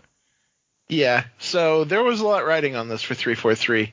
I have been unimpressed with uh, everything they've done with the Halo series since they took it over. Um, this was astoundingly competent. they're still working on it because um, they've been listening to people's complaints about the multiplayer, some slight complaints, and they said, you know, we're gonna, yeah, we're gonna work on that. Right now, they're they're on their vacation, and but when they come back, they're gonna because that's the other thing. As someone who's who's very well, well versed in esports, Microsoft really wants to make Halo a player in esports again, because Halo 2, nothing, nothing, nothing competed with Halo 2. Not it wasn't even close. Not Battlefield, not and I'm talking about PC games. All those games could not compete with Halo 2. Halo 2, Halo just dropped further and further behind in terms of online multiplayer. And I think Microsoft is in Ubisoft mode with Rainbow Six Siege in that they want to keep they're saying get this right. And oh by the way, I know you complain about the shotgun, but the Mangler is basically the shotgun now. Yes, thank God for other guns in, in Halo because the shotgun sucks so much. Um, and the Hydra too. I mean, the Hydra uh, has a little mini, but the Hydra feels more like a shotgun than it does a missile launcher. I uh, I like the shock rifle the most. Oh, yeah. being so- able to being able to Tesla coil someone in the brain from half map, from half the map away is my favorite new toy. And oh, by the uh, way, isn't that little clicky here when you kill someone far off the sweetest thing you'll ever hear? Mm-hmm. And uh, the fact that the, t- the the shock rifle arcs to other to other uh, players, so if you acc- so if by chance you get a double kill and you hear tick tick tick, it's so good. Here's the thing: um, if you max out your shield, um, it makes everything you do have a shock rifle. So the shock rifle becomes double shock rifle if you fire through it. And I I learned very quickly to get the shield up, then click to the grapple hook, and then quickly do a uh, that sensor thing that shows you uh, you know where the invisible characters are. Because I'm telling you right now, I don't know why, but Invisible Elites became harder. Yeah, I agree with that. But like single player and multiplayer, 343 finally did it. They finally made a good Halo game. Like they they made it satisfying to play. They made a good story to go with it, but like the the important thing is that they made it satisfying to play. They and yes, we are looking at an incomplete project where like they have co-op the ship co-op. later on, And, and they have the Forge. forge. Yeah. But for what we have in this in this campaign and multiplayer package, a multiplayer that's free to play, by the way, you don't have to buy anything to get into Halo multiplayer, which is just m- mind blowing for a, to have for a Halo. Well, a game. lot of people didn't pay for the single player either because it's on Game Pass. um, so like that is a incredibly generous offering from Microsoft. It's more mind blowing for me for Halo to be on Steam. Oh yeah, which I'm delighted to have. I would actually rather pay for my for Halo single player than have to go through the layers upon layers of Xbox PC launchers. I hate dealing with uh, with Microsoft's uh, game ecosystem Really? on uh, on PC. I find that hard to believe. Um, let's talk about Back for Blood. Um, Back for Blood didn't grab me like the original Left for Dead did. It's a good game, but I don't know. The live service just rubs me the wrong way a bit on it. Yeah. Yeah, I can see that. Like I think it's a lot of I think there's a lot of cool ideas in there as far as like I like the card system and I like the different characters having their own special perks. But I think that the game has more growing to do over the course of the next year before it's really really co- before it really comes into its own. That's like Lemnis Gate. It tried something new. It tried that Mhm. time that time travel mechanic, which is a very interesting thing for a first person shooter to do. It's sort of like they said, we're going to take Halo and we're going to take Braid and mix them together and see what we got. Yeah. Lemnis Gate is everyone I've talked to about Lemnis Gate claims it's one of the most criminally underrated and overlooked games that has come out in a while. It's an interesting concept. Like you, you, the concept is that you you have it's a one-on-one game with another player, and you both have a time loop where you send out a where you where you choose a class, you go out, you you engage the other player. You engage the environment too. You I mean you can shoot out stuff as well, but you only have a short period of time. What is it? Thirty seconds? 50, something like that? Yeah. And so after that, you go back to your to your spawn portal and you pick another class and you send them out there and you try to either defend your player or defend your soldier or or well, like in your or coordinate with them. Yeah. your previous loop goes out and does exactly what you did, and so you need to either counter your enemy's uh, play or defend yourself or just it's odd. It's a very odd concept, but it's You end up also with, very like- cool. Ten versions of yourself all doing different stuff. And you can sabotage yourself too. Like if you walk in front of your rocket launcher guy, you can blow yourself up and end that loop. Let's move on to the next item. Uh, All right. Best RPG. Fuga, Melodies of Steel. Pathfinder, Wrath of the Righteous. Scarlet Nexus. Shin Megami Tensei 5. Tales of Arise. yes, and the winner is. Okay, I think you'll be surprised by this one. Fuga Melodies of Steel. Ah. I I know need which is your answer. Is the Pathfinder Wrath of the Righteous? Absolutely. It would I would have been a, like Pathfinder and Tales of Arise have been very good and very different re- for di- very different reasons for me. Um, Fuga's been getting raves from everybody though, and it's Yeah. and it sounds like I need to check it out because it looks like everything that would be up my alley. Yes. And like I said, it is not a fun tale in terms of this is not exactly one of those hoorah hooray games, you know, that you normally find from that genre. No, things can get dour. Mhm. So, um, tell us about Pathfinder Wrath of the Rageous, which is I think believe is the sequel to Pathfinder Kingmaker. Yes. Um, it's a it's a D and D based uh, uh CRPG. Oh, uh, it, it, it, it's skin D and D, and it's wearing a, uh, wearing D and D as a skin suit. uh, it's top down. Um, that game has one of the best character creators I have ever seen in an RPG. You can make almost anything in there and play the game completely different based on like multiple times over depending on what you choose. Hey, you know, uh, when I was writing for Game uh, Game Watcher, um, they had me doing mods, and some of the mods they had for Pathfinder uh, Kingmaker were hilarious. Like they had one for um, for Terry Crews and another one for Commander Shepard. So it's also moddable to have any sort of character you want in there too.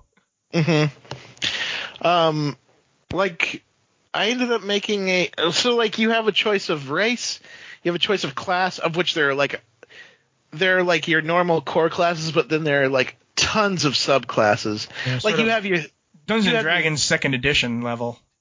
Yeah, like I I may I like a thief, I like a rogue, but I made a rogue that was specifically in tune to like spirits. They're capable of using like witch spells. Um and so it's I forget I forget exactly what the name of the class is, but it's but it's essentially a magic thief. Um and then uh you have uh, your alignment, which can run from like the the usual table of chaotic good, chaotic evil, chaotic neutral, lawful, uh, and all that jazz.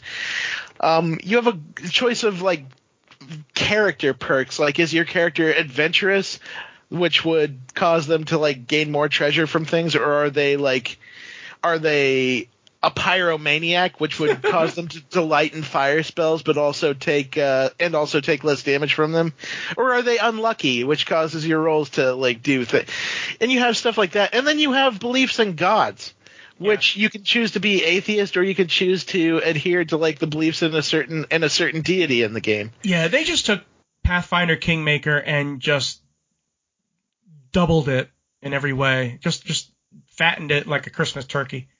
and I'm not going to go too much longer, but that's all choices you make before you even start the game. The game's narrative itself is a very, very interesting tapestry of like hell is basically opening up, and you need to either f- e- and you e- either need to stop it or, Or find a way to take control and rule it. And uh, it's Oh, you forgot to mention, yeah, you, you also have an alignment too. Uh huh.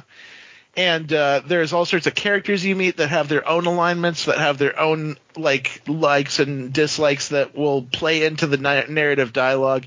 You make your narrative choices, the world responds to you, and those co- and there are consequences that happen well down the line and stay intact based off of what you choose. You know, what, I it just makes me wonder. You know, I wonder if Baldur's Gate 3 and the Pathfinder series are are feeding off each other, seeing what the other one is doing, and say, yeah, we should do that too. Yes, I can see that totally because I feel like they're very, very, very similar games.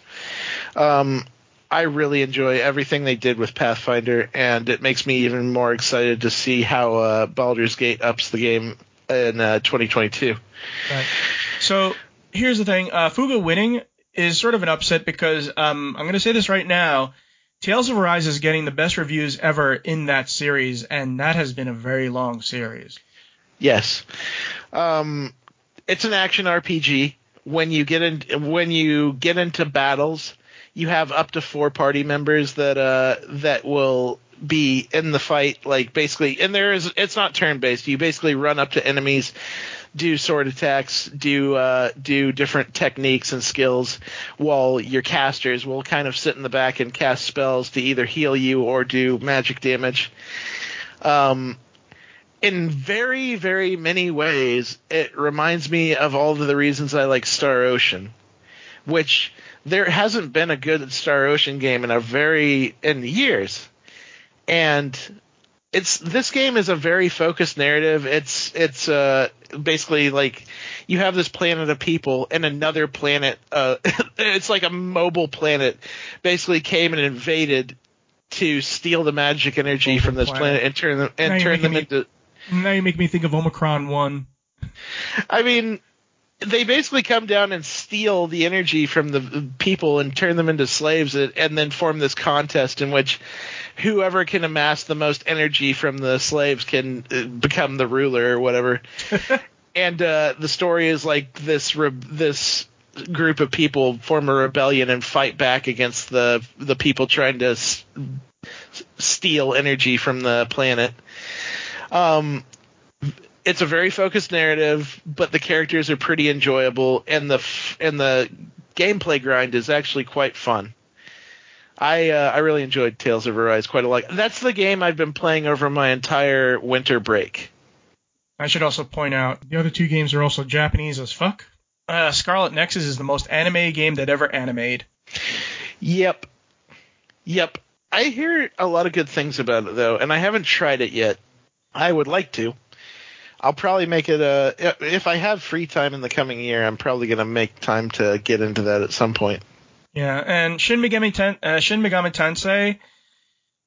You know, here's the thing: it is Persona without any of the charm.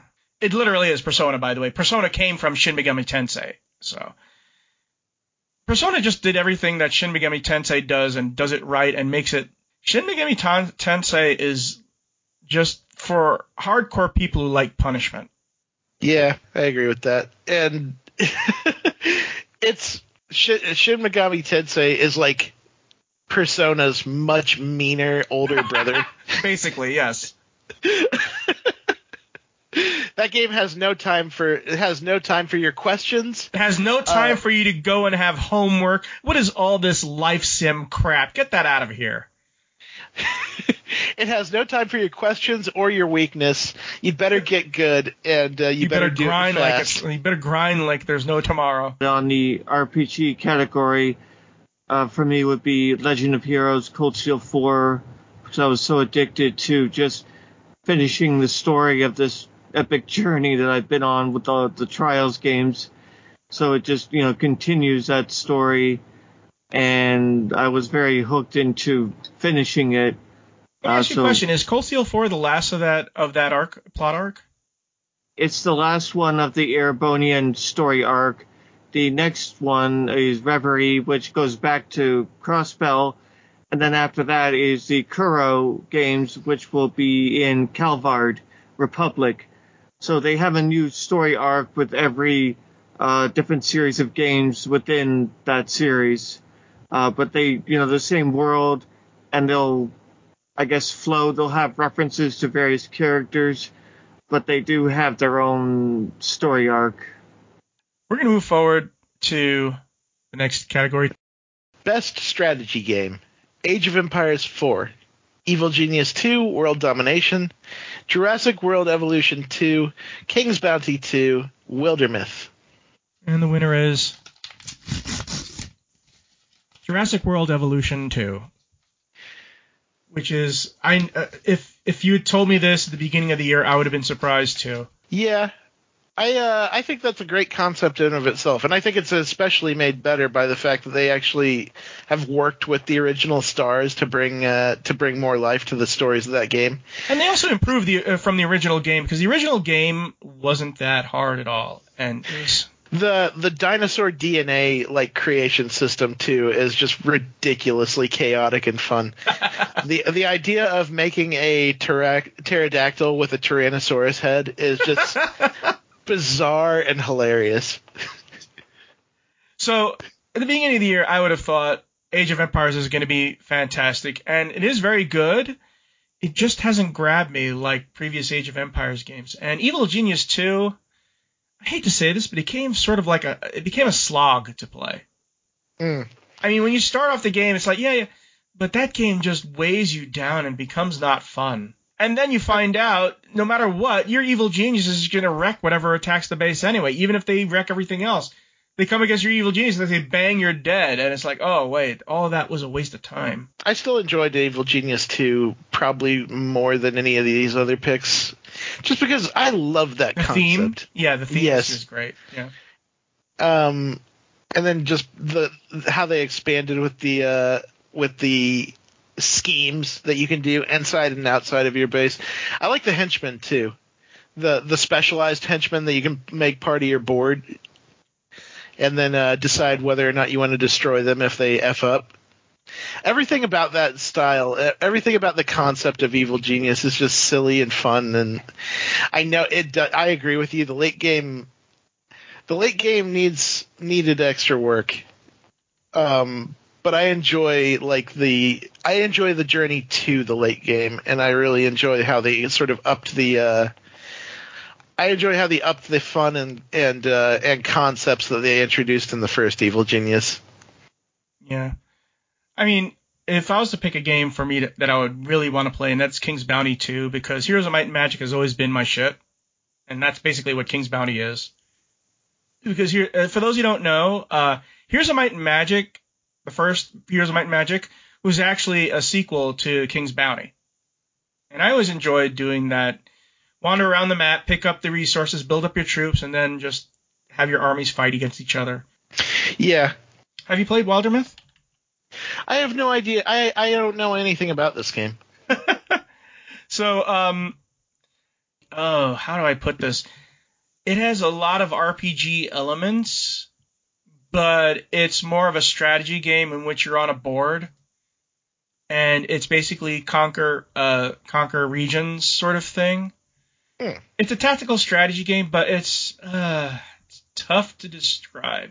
It's more strategy than it is RPG. It's like King's Bounty 2. And Yeah. um, if you look at if you look at people's react, they love this game. It is uh, it is already a cult hit. Uh, best Switch game, Death's Door, Ender Lilies, Quietus of the Night, Metroid Dread, Monster Hunter Rise, Shin Megami Tensei 5. And the winner is, um, I'm pretty sure you can guess it's Metroid Dread because that far outstripped every other uh, Switch game this year. That, yeah, we absolutely needed a Metroid game and they delivered. You got hunted by these robots and had to figure out how to defeat them. And you, you know, you got to explore and do all the things you would do in Metroid and listen to the music and just, you know, get lost in another uh, Samus Aran adventure. Yeah, this when I started up Metroid Dread and like it did that thing where you're looking out into the depths of space and then the and then the title screen and then the title like fades in and you get that start button it like and then they find and then they go right into like that recap of last time on. I got a little misty eyed because that is an entire aesthetic that is very signature to this franchise. And uh Well, they well the thing is that this game actually lived up to that that title of Dread. Yeah. The uh and then there's the fact that like it's a very it's a very smooth running game. Like Mercury Steam Mercury Steam has a good handle on how to do Nintendo platformers. Um they handled the uh the criminally underplayed and underrated uh, Metroid Samus Returns remake on the late cycle of the of the Nintendo DS. So the fact that they got another chance from Nintendo to make this is very cool to me. Um, it's the it's the highest selling Metroid game in the series by far. It's a love letter to the fans that have stuck with it. It's not an it's not an easy Nintendo game. It's actually one of the hard. It's actually a super hard game to beat. Um, not the least for which are the E.M.M.I.s that that hunt you around different sections of the game and kill you instantly if you don't counter them. Um, but yeah, it's it's a wonderful game all around. Monster Hunter Rise was a super high contender earlier this year, and I really think they did a. I think Capcom did an amazing job of fitting that much Monster Hunter and that much quality into a Nintendo Switch game. Yeah, but they made the mistake of releasing it the same year as Metroid Dread. Yeah, they did. um, there's one other one that like. There's a game that's like it's uh, for every reason that it was expanded. I should love it more than anything else, but I kind of want to see more. Uh, Super Mario 3D World plus plus Bowser's Fury. I love that concept. I love the idea that you're that you're trying to gain and, and amass power and as uh, this this sinister threat that is like this angry ass Bowser is just looming in the background and he has he will randomly wake up and just make your life harder. Um I love that concept. What I want is for that to be expanded into a multi-world, multi-level game. I uh, I think it's great that they uh, put Super Mario 3D World on Switch because I think that's a great game anyways, and I love the addition of Bowser's Fury. But I want like a whole game that's just Bowser's Fury. Some games that didn't make it, which could have easily been in the nominated list, like Bravely Default 2 came out this year. No More Heroes 3 was also a game that came out this year, and both of them were really popular, but didn't quite make the list. And by the way, there's one game that came out this year which I was shocked that I had to leave off completely from every category, and that's Little Nightmares 2, which did not get a nomination for anything, and it easily could have. Yeah, it, uh, that was a that was an impressively stark and and disturbing little little platformer. I uh, I'm glad it finally came out, and I'm, I think it's a fun. I think it's a very interesting game. I just think that they're that like out of the games that we have here, you know, like outside of Metroid Dread and Bowser's Fury, it was actually kind of a weak year for Nintendo's first party titles. Actually, it was a pretty weak year for video gaming as a whole because basically everybody's pushed every pushed stuff to 2022 because they couldn't get it ready for this year. Yeah, it was, it was a fairly weak year but it had some awesome games, obviously. But like Nintendo had a lot of first party things that came out this year, and not all of them were great. Uh, WarioWare was okay. Uh, Mario Golf was the worst Mario Golf. The Mario Golf uh, Super Rush was the worst Mario Golf game that's ever come out in that franchise. Here's the thing, Nintendo. Um, listen, when you make a golf game, one of the core mechanics should not be having to run after your ball with a time limit they made that game builder lab, which was an interesting concept, but like not it didn't really catch on all that much. I, I, I think it's I think I think Dreams did it better, to be honest. I think, I think Dreams. I think it's because of, you had Super Mario Maker, and that sort of overshadowed any of the make a game games on the Switch. Yeah, Super Mario Maker most certainly did it better, and I think Dreams is a better version of Games Builder Garage. Um, but like, yeah, I think that outside of Metroid Dread and Bowser's Fury, like Nintendo did have quite a few releases this game this year, and they just weren't all that great. Anyways, um, we're gonna move on to best Xbox Series XX game, and the nominees are Forza Horizon 5, Halo Infinite, It Takes Two, Psychonauts 2, and Resident Evil Village. And the winner is Halo Infinite. And if you had told me Halo Infinite would have been the Xbox Series X game of the year at the beginning of the year, I would have thought you were crazy. And here's the thing, even when X even when Halo games are really really good, they the, most of the impact they have is on the on, on the multiplayer side, really. And mm-hmm. uh, this year, Halo Infinite managed to outshine some really tough competition. Because you, if I said that the Xbox Series X game of the year was Forza Horizon 5 or Psychonauts 2 or Resident Evil Village, you probably wouldn't have blinked. You said, yeah, that, that's about right. Mm. No, like once Halo Infinite came out, once we finally uh, got a chance to play it, once we finally got a chance to dig into it, like it, the the delays paid off. I have to admit, the uh, the the the putting things in priority perspective paid off, and uh, it's pretty awesome how. Uh, I mean, this is this is going to be like something that people are going to be playing for a pretty dang long time, well after the credits roll. Just yeah, because have a Halo fractures and and there's additional comment content coming out, and I'm wondering if they're going to actually have a Halo Seven, or if they're just going to add expansion on expansion on expansion because the ending of Halo Infinite, without giving anything away, has three uh, three sequel hooks. The ending, the mid credits ending, and the post credits endings are all sequel hooks. Yeah, yeah, I would have been I would have been all over Psychonauts 2 to win this if uh, if Halo Infinite hadn't been so dang good. Hey, Psychonauts. Hey, look, you know. tough choice between Halo Infinite and Psychonauts 2 because Psychonauts is that good, people. Mm-hmm. It is that good. Yeah, none of these games that are listed here are bad. Every every one of them is a really really really good time. This and it's going to come up again in this next category. Anyways, uh, go ahead with best uh, best PlayStation 5 game, TJ.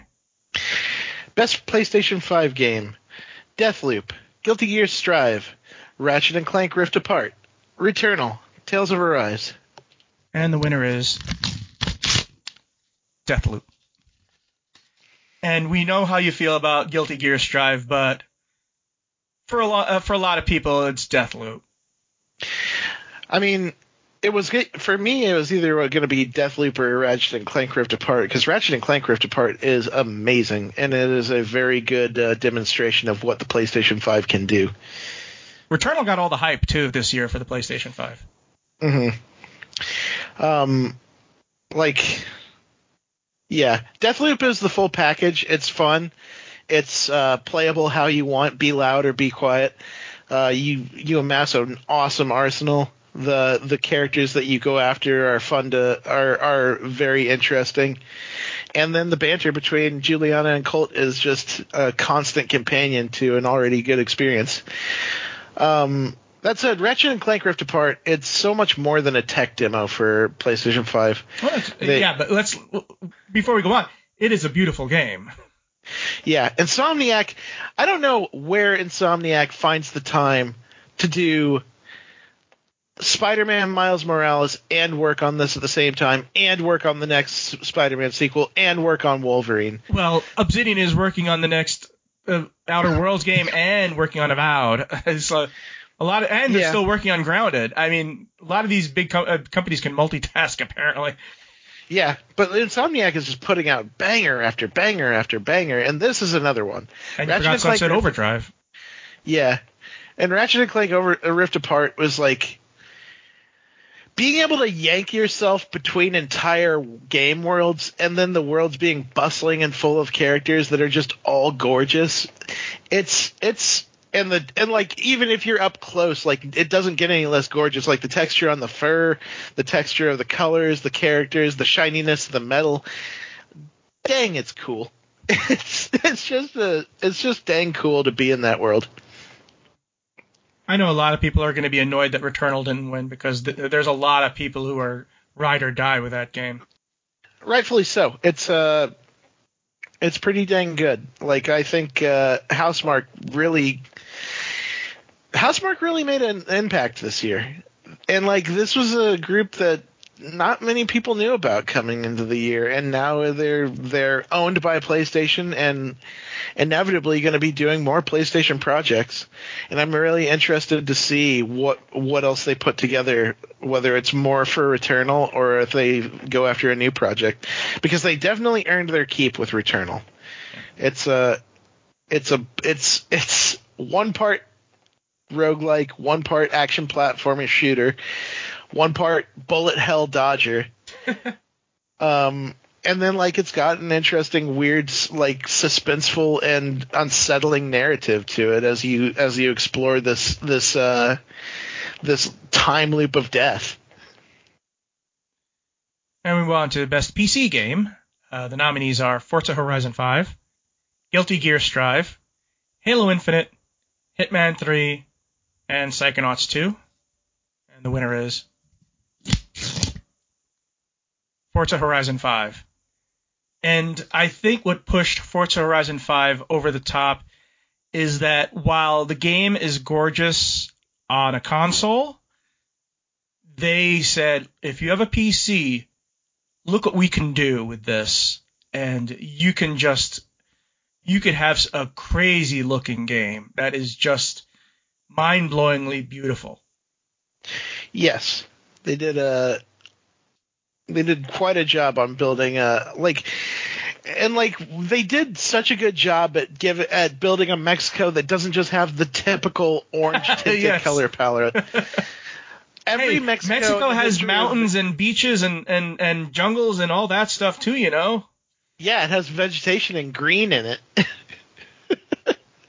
um, so yes, congratulations to them for f- to Playground for for realizing that that is a thing and putting it in their game.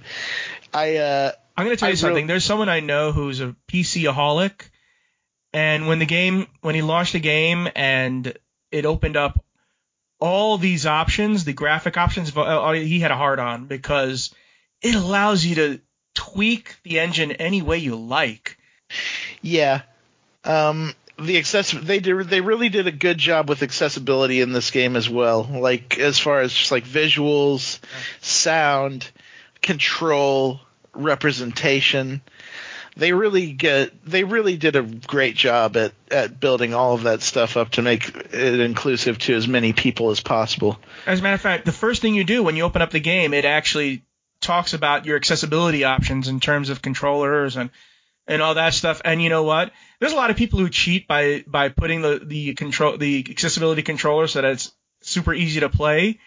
They don't care. They don't care.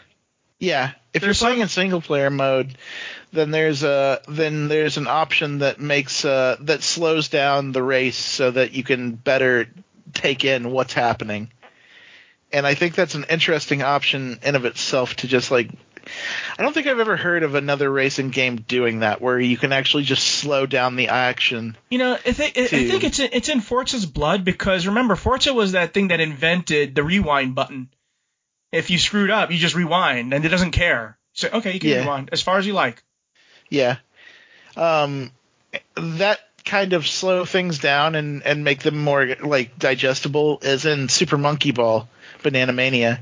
but it's but it's like but it's like hey you're this is a crutch you're a loser if you take it forza is like no go ahead it's fine you you do what you need to do we'll be we'll be here for you By the way, um, Super Monkey Ball just missed being on the remakes remasters list, it was a good one it it uh it and so did i re- so did NieR Re- NieR Replicant. Was it? It's called NieR Replicant, right? Near replicant version blah blah blah Blah, blah blah, blah, blah, so, yeah. ma- so many numbers um yeah I really enjoyed my time with super monkey ball uh the thing that the thing that caused that game's downfall is that the fact that they had to build it in a new engine because the original arcade engine that was available for the GameCube versions doesn't exist anymore or isn't accessible. Um, the fact that they had to rebuild this game in a new engine messed with the physics in certain ways, and it really rubbed longtime players the wrong way. Okay, so now we're getting to the fun part. We have two categories left, and uh, we have worst game of the year. And here's the thing: um, worst game didn't necessarily mean a low Metacritic score. Almost all these games have something morally wrong with them. Things that are so. Not only do they play bad, but it's almost like the publisher was saying "fuck you." Except for one of them. One of them was just incompetent. So the nominees we have for worst game of the wor- year is Balan Wonderworld, Battlefield 2042, eFootball 2022, Grand Theft Auto the Trilogy, the Definitive Edition, and Madden NFL 22. And it's so sad to do Madden NFL 22 because John Madden just passed away yesterday. Yeah. And the the loser is, and I'm pretty sure you know there was no competition for this. Grand Theft Auto: The Trilogy, the definitive edition. What a scam. What a scam that whole thing is.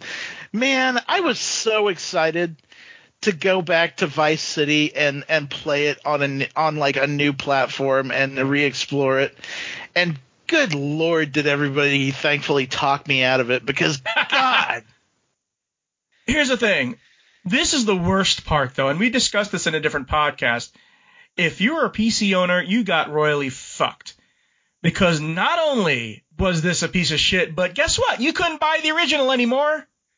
Because they took Yeah. it off the Steam stage. Like, no, you can't have that. You can have this instead. this game cra- this game crashed the Rockstar la- game launcher for like 48 hours after it launched. Which means that not only could no one play this steaming pile of garbage, they also couldn't play Red Dead Redemption 2 or uh, or Grand Theft Auto Online because of it. Um, and then they ca- and then they pulled this whole thing where they had to rem- quote unquote remove files because they left some things in there that weren't supposed to be there, aka additional music that uh that they didn't have the licensing to. So here's the thing. Let's talk about all the nominees and how each and every one of them are sleazy. The least sleazy one is Battlefield 2042 because it was just a day one wreck. It was a wreck. Even the day one patch could not save it. It is a wreck, and it's going to take them months to fix it. Yeah, and I mean Battlefield 2042 can eventually be good with the amount of effort and uh, the amount of uh, push that EA well, is putting behind it. Yeah, it, it, here's the thing. I wonder if fans will stay with it though. That's the problem. You don't put Vince Zampella of Respawn in charge of the whole franchise if you're not invested in making it work. Right. Um, in my opinion, and you don't have to agree with this. Oh wait, you're going to talk about eFootball 2022? No. Okay, well here's the thing. Before you get, I know eFootball 2022 must be fucking depressing for you, because I know you really loved PES, and now it's POS. Yeah, I really wanted eFootball to succeed because I thought the free to play model is something that should be applied to all sports games instead of this yearly stupid ass fucking uh, seventy dollar purchase of a new roster with nothing fixed and usually more things broken. But then they just tripped and floundered over themselves so hard out of the gate that it just yeah that but I've remember when Pro Evolution Soccer was actually a viable uh, uh, alternative to FIFA? Mm-hmm. This was a this was a rush job by Konami, and they paid for it. Oh, you know, trust Konami. I mean, they've been doing all sorts of wonderful video game decisions lately, haven't they? Yep. Um, Balan Wonderworld is a tragedy. Here's the and, thing. It's but it's still sleazy for a reason. And um, when you go, you'll see all these positive reviews, but when you look closer, wait a minute. Some of these are just copies of the other positive reviews, and then you realize, oh my god, they hired their PR firm to make fake positive reviews for your game in the user comments. And that made this game reviled. Because Balan Wonderworld is done by the guy who, who did Sonic, right? And um, mm-hmm. it was his first try at this kind of game. It was uh, Yuji Naka, who has been around the gaming industry for like 40 years. Um, he worked on he worked on everything from the original Sonic games up to Nights into Dreams, up to Phantasy Star, up to this.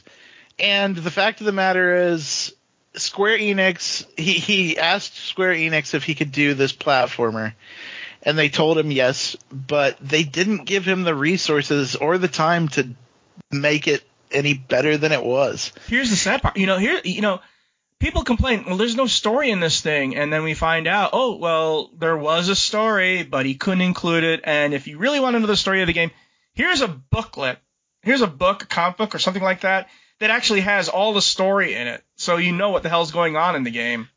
Yeah, and the fact of the matter is, like, it's the the the, the glimpses of it are there. Well, here's the thing, I the love glimpses, the character the glimpses, design. The glimpses of everything that he wanted to do are there. I love the character design for one thing. I mean, Balan himself, you know, he's sort of like a. Uh, I loved one person called him a, uh, what's it called Willy Wonka if he was a Pokemon. That's a good one. Um, yes, I I really like the costume designs in this game. I love the music in Balan Wonderworld. I think Balan Wonderworld's music is absolutely fantastic. Um, the the platforming was serviceable. The uh, level design was crummy.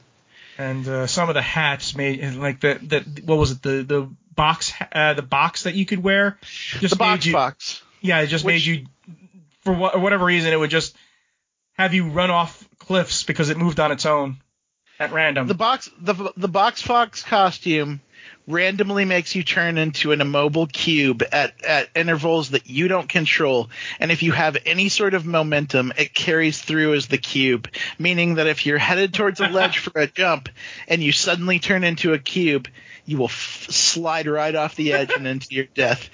Um, I do not understand why that was made for the like it had to be I I never understood what the purpose of that one was but at the same time there are so many costumes in this game and so many more useful ones that I didn't get hung up on the stupid one.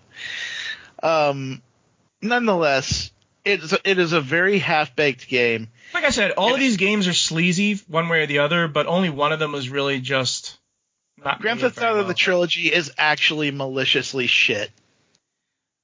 And let's not forget to whack Madden NFL 22. This is the first year that actually the mainstream press started to attack it.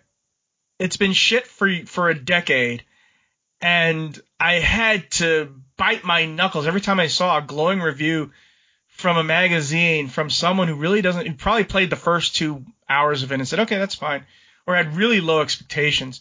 But Madden NFL has has been everything that's wrong with sports games it's affected even sports games I like, like NBA 2K and MLB The Show, with these, and even even out of the park baseball uses those fucking cards now. But at least out of the park baseball knows that's not what I'm here for. If you want to do it, that's fine. But Madden NFL 22 is like shit on everything that's specifically single player, and everything that's multiplayer is revolves around this crappy MUT, Madden Ultimate Team and the gameplay has gotten worse and worse. And you know who I feel bad for? The developers, because they know it's bad. They know it's bad. They can't say anything about it. They know it's bad. And one of the ex-producers would say, well, we thought about, you know, bringing up these, you know, we can include this, include this, include this. And EA say, no, we want you to have this, this, this, and this, and ignore that other shit because it doesn't make us money. You pay $70 for this game. We want more money out of your pocket. Yeah.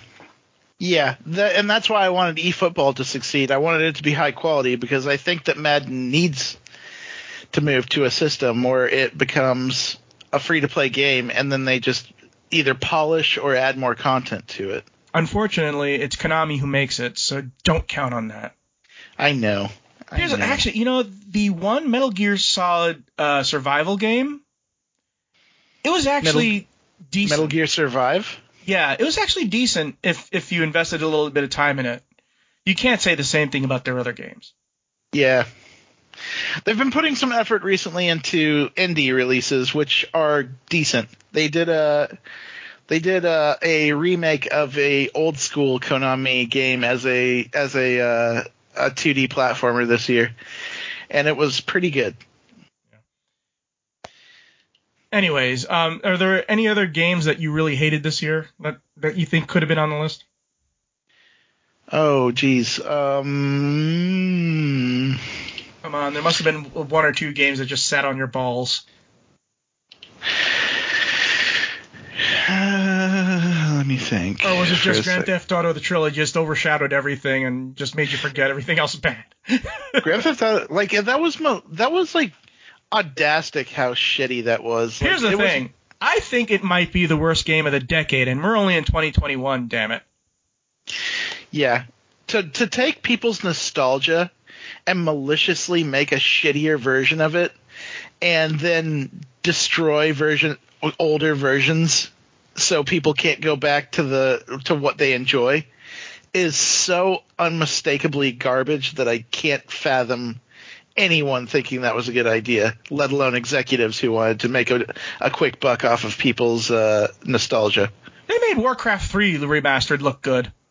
Yeah, for sure.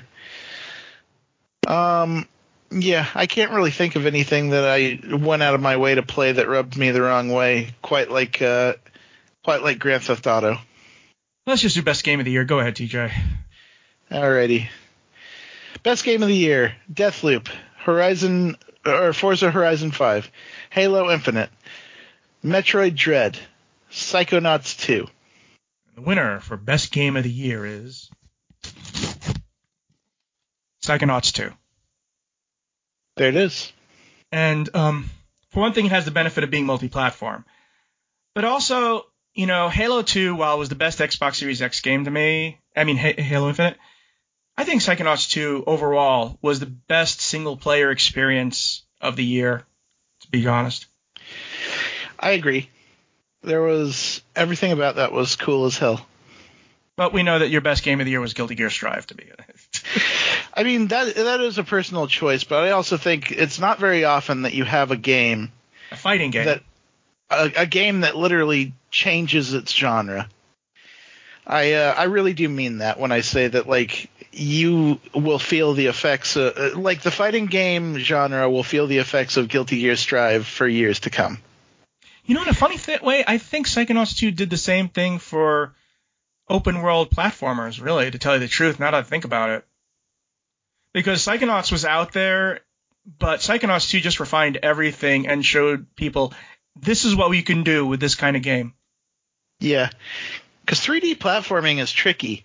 Perspective and uh, and and context of movement and ability and action is tricky, and Psychonauts 2 makes it feel smooth and really really enjoyable.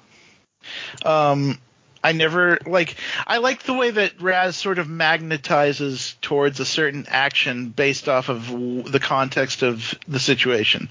If he's jumping near a line, he's going to sort of magnetize to do the tightrope walk. If he's jumping towards a ledge, he's going to grab onto that ledge and and jump up there. And I don't think I had but one occurrence where uh, that didn't happen. Like it was so contextually sound and so polished as far as the platforming went. I really appreciate that in a 3D platformer. And as we said before, Psychonauts 2 has a very emotional story, but it is also funny as hell as well. Mhm. And that's the thing is that um, Double Fine always knows how to make, at the very least, games that'll make you chuckle to yourself. You know, make you, you know, that, that sort of giggle, right? That's not quite a laugh, but it's like, yeah, that was cute. You know, games like uh, Full Throttle and Grim Fandango and even their lesser games like, oh, what was the name of that game with the Matrushka dolls? Uh, stacking Mhm. you know, those sort of games. Uh, Psychonauts 2 had one or two laugh out loud moments. Yes. It was uh that that it was a quite it was quite a great adventure from beginning to end. And uh like it did have its collectathon which Yeah, that's the only thing that bothered me a little bit. And not that it was a collectathon, but um, if you got a 100, uh, what was it, 101 levels or something like that to get the very last power, you basically completed the entire game and there was nothing for you to do. Mm-hmm. I would have liked if there was a new game plus in which you could start the game with the uh, with the level that you're at. You still have to buy the other things, but now you can just go straight to a different thing. I was surprised there wasn't a new game plus the way it was manufactured, but maybe they'll patch that in at some point. Yeah, but I also appreciate a game that does what it came to do and then rolls the credits and that's it and it's like go do something else now. I uh I, I like a game that will that will respect my time and just be like, we have nothing else for you. You enjoy you you saw the whole thing. Well, I mean, I did enjoy the uh, post climax after the game is over, um, talking with with people and seeing how it affected them. You know, I mean that, but that you can do at any time after you if it, you can just come back and see how people have you know changed or whatever. Like the conversations that Raz has with his father, and about the terrible secret that we can't talk about right now, but how they're coping with it. You know, afterwards, and he has a very bright outlook about it as well even though he was his father was thoroughly devastated as much as Raz was. Mm Mhm.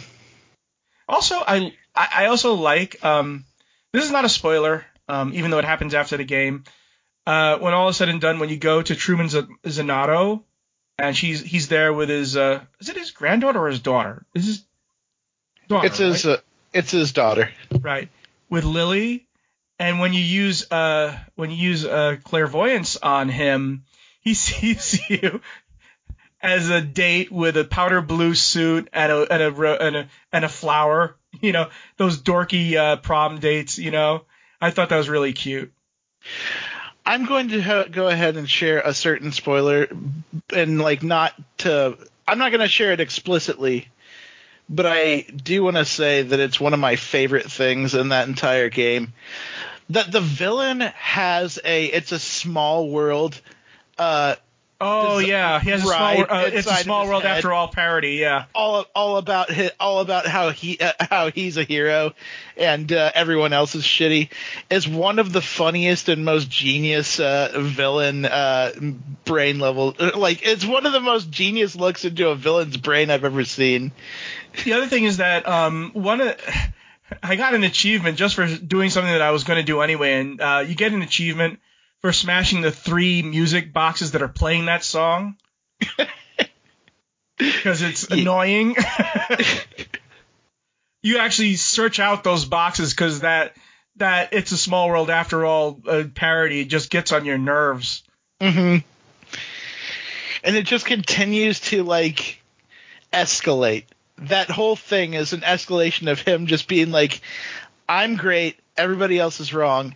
Yeah, Uh, and that's the one difference between him and everybody else is that he's not mentally ill. He's just an extreme sociopath narcissist hmm who just wants to have servants weighing on him, and he thinks all he has to do is get this monster. He thinks if he frees the monster, the monster will work for him. Boy, is he wrong. All he wanted was his caviar, man. He wants caviar, damn it. He wants his hotel rooms at his caviar, and he wants servants, servants groveling at his feet.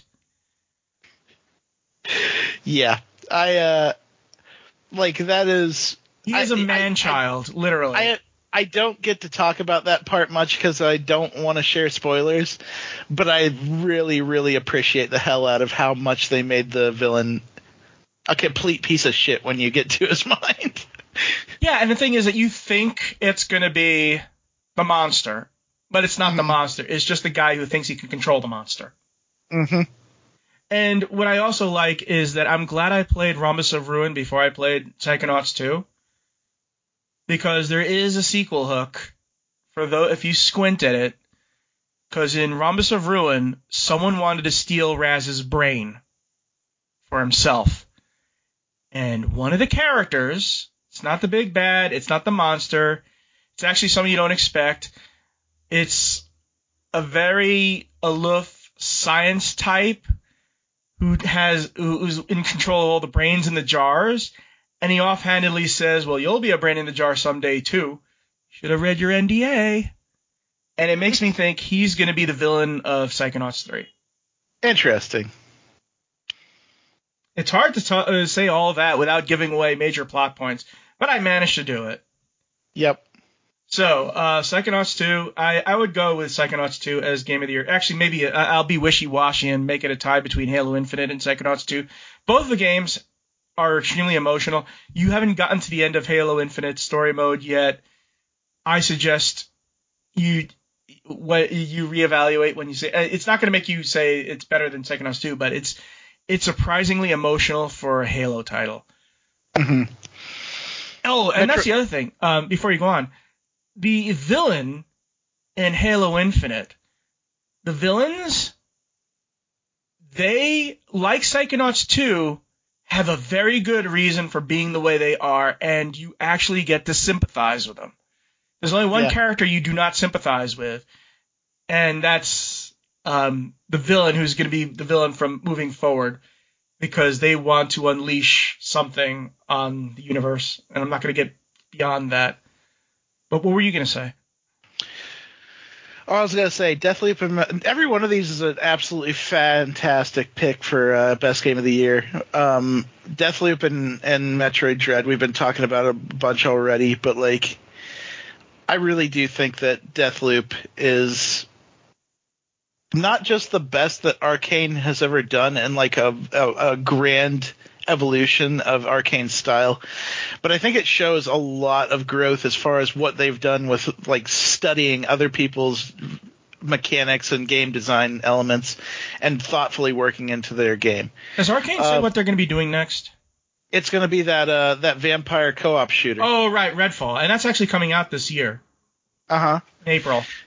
Um but dang, like as far as the single player experience goes, and like this, the, that invasion mechanic with Julianna is a is an interesting thing. Like, regardless of whether you play with other people or not, it happens, and you'll simply have AI control Julianna when she when it happens in single player. Um, I think it's a I think it's a cool setup for like just having that sort of multiplayer aspect in a in an otherwise single player game. Um, of course, Metroid Dread is like a love letter to longtime fans as well as being its own solid platformer. How scary do you think it is? How scary? Yeah. Um, when you're in the sound design is a huge thing in Metroid Dread as, as well. When you're in the area where an E.M.M.I. is running around, which again are those killer robots that can't be defeated unless you until you get to a certain point. Um, they do these little echolocation beeps and and little chatter and little uh, chatters that uh that tell you that they're searching for you, and you'll hear it like before you see them. You'll hear like "Tick, tick, tick, tick, doo, doo, doo, doo." and it's so unnerving because you know they're they're trying to close in on you, and when you finally see it and you see its cone of vision, it's upsetting because you because like you have to like scramble to get out of there. They move very quickly. Um. So yeah, that game is is scary. There is definite dread throughout as you're trying to get away from these things. I love Metroid Dread. It's so good. Every one of these games is good, and Psychonauts 2 very well deserves best game of the year. And like I said, um, it was real choice. It's it's hard to pick among them because there there's like a hair's length between each of them in terms of quality. Mm-hmm. And also, you know, I just realized they're all apples and oranges basically. Only two two of them are even vaguely like each other. I mean, Deathloop and Halo Infinite are both FPSs, but that's about as close as they become to uh, to being together. Yeah. And then there's the games that like didn't make this list that were probably just barely off. Like Hitman was great, Guilty Gear was great, Resident Evil Village. Resident Evil Village. Uh, Resident Evil 4 VR was like a, a, a, an incredible. Besides just being Resident Evil 4, it's also an incredible case study of how people can design combat interaction in a VR game. Um, Heck, you know, and one of the most best reviewed games of the year was Tales of Arise, and it didn't, it didn't, it didn't make it. and I'll tell you this: we didn't give it a lot of uh, we didn't give it a lot of conversation here, but Life is Strange: True Colors is a really, really good Life is Strange game. You know, eh, I think one of the things that brings it back is that you can tell it's a don't nod game. Yeah. But like the the design of like being able, they always Color, design yeah. these these very coming of age stories around this uh, around And a some- power that a yeah, some psychic has. powers, yeah. And I think the idea of like being able to see the colors of people's emotions is a very interesting one. Yeah. And also, you know, I am one of the good things about this being sort of a weakish game is that, you know, some of these games, you know, a lot of people don't know about. Like I just pointed out Overboard to you, and it might be worth a look because Fuga is a game that I'm going to go check out immediately after we're done with this episode. yeah, it's it's gotten rave reviews and hey, look, if you miss Advance Wars, you know, the, the it's always nice to have an Advance Wars type uh, uh, combat game. Mm-hmm, for sure. Anyways, uh, look for our show notes at gamingpodcast.net along with industry news and our gaming history articles. We enjoy feedback. Send us comments at our blog at gamingpodcast.net. Also, hit us up at facebook.com slash gamingpodcast. Subscribe to us on iTunes. Leave us some iTunes comments. Um, next week, we're going to be talking about the biggest news stories of 2021. And you can bet one of the stories will be Grand Theft Auto, the trilogy, the definitive edition will be one of those stories. Uh, we'll probably be talking about how Game Pass has gotten so huge that Sony's going to be implementing their own version of it. And you know, here's the thing: I like it when one company does something that is very consumer friendly, and other companies say, "Oh shit, oh shit, that they're making money off that. Let's do it too," because it only helps the consumer. Yeah. Pardon. Um, I am very interested to see how 2022 turns out with so many games that were kind of pushed back because of the pandemic and because of, uh, of other delays. Uh, February itself is going to be a maelstrom of good games.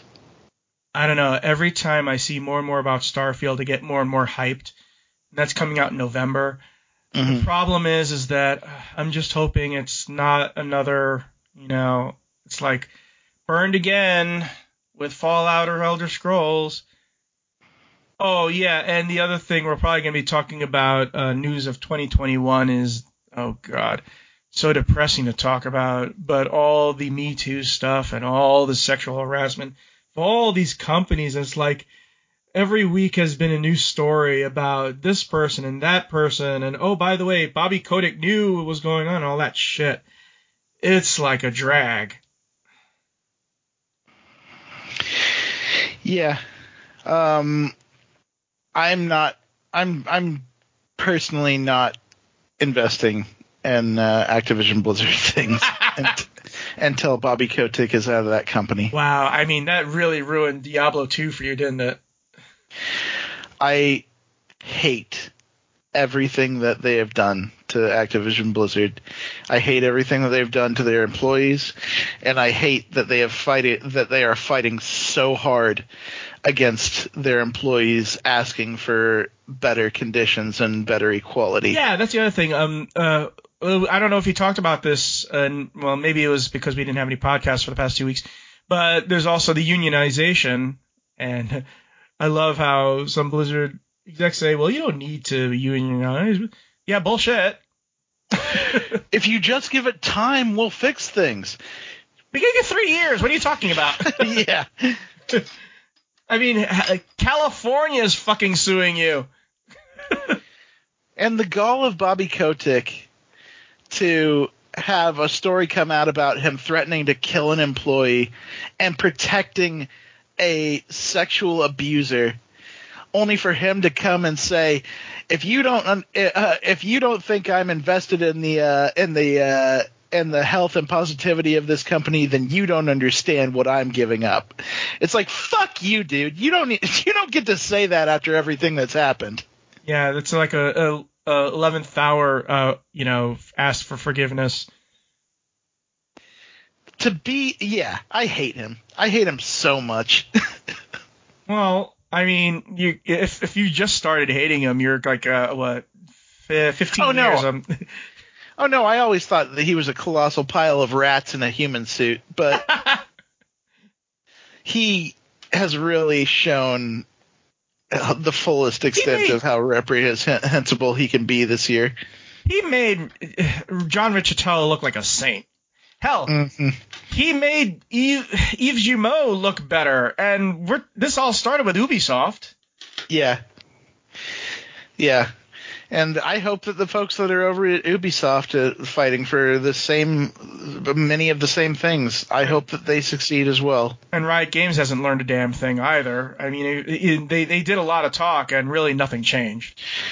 they did have to pay out 100 million dollars to uh, to uh, employees and contractors in the, in the outcome of the recent sexual abuse lawsuit. That's gonna be pennies compared to what Activision Blizzard is probably gonna have to pay. To tell you the truth. Right, but I am happy to share the fact that yes, uh, they they originally wanted to settle for 10 million, and the uh, the company or the uh, firm that was uh, putting the lawsuit against them said, "Fuck no, you don't get to you don't get to get away with that with a slap on the wrist this time." Well, like I said, you know, uh, California is suing suing Activision Blizzard, so they really have. At some, they had. It's not gonna have. Bobby Kotick's booting is not gonna happen until there it's financially. Until Activision Blizzard finds it's financially, un, un, you know, bad to have him, because they don't. The stock at Activision Blizzard has plummeted since all of this story has been going on. And then there was the fact that he uh, he did he actually saw, uh, wrote an email in uh, in Frances Townsend's name, basically bla- putting uh, whistleblowers on blast, and then signed her signature on it. That came out, and the fact that he so the fact that he lied to investors Oh, and the fact that he uh, is plummeting the stock. Here's the thing: we're we're we're wasting this on uh, on this postscript. We really this is stuff we should be talking next week about in the uh, full episode. But like I said, this is just a taste of what you're gonna get next week when we talk about the news stories of 2021, and then hopefully uh, we'll start talking about games in 2022. Yep, it's been a good episode, and it's been a. It's not the best year for games, but it was. It There was did have a lot of things I enjoyed. Here's the thing: um, as, as, in a whole, it was not very good, but the highs were really high. Yeah. I think that in a year where there were more fighting games, Guilty Gear's Strive would still be the best among them. Well, uh, like I said, it was um, nominee for best PC game and best PlayStation 5 game overall. And Halo just shocked the hell out of everybody because 343 finally did it. They finally figured out how to make an amazing Halo game. Finish Halo and then come back to me because if you think the story is good so far in Halo Infinite, it gets really it, it, it elevates in the last half of the game. I will do just that. Anyways, we will see you next week. Have fun, be cool, play games, y'all.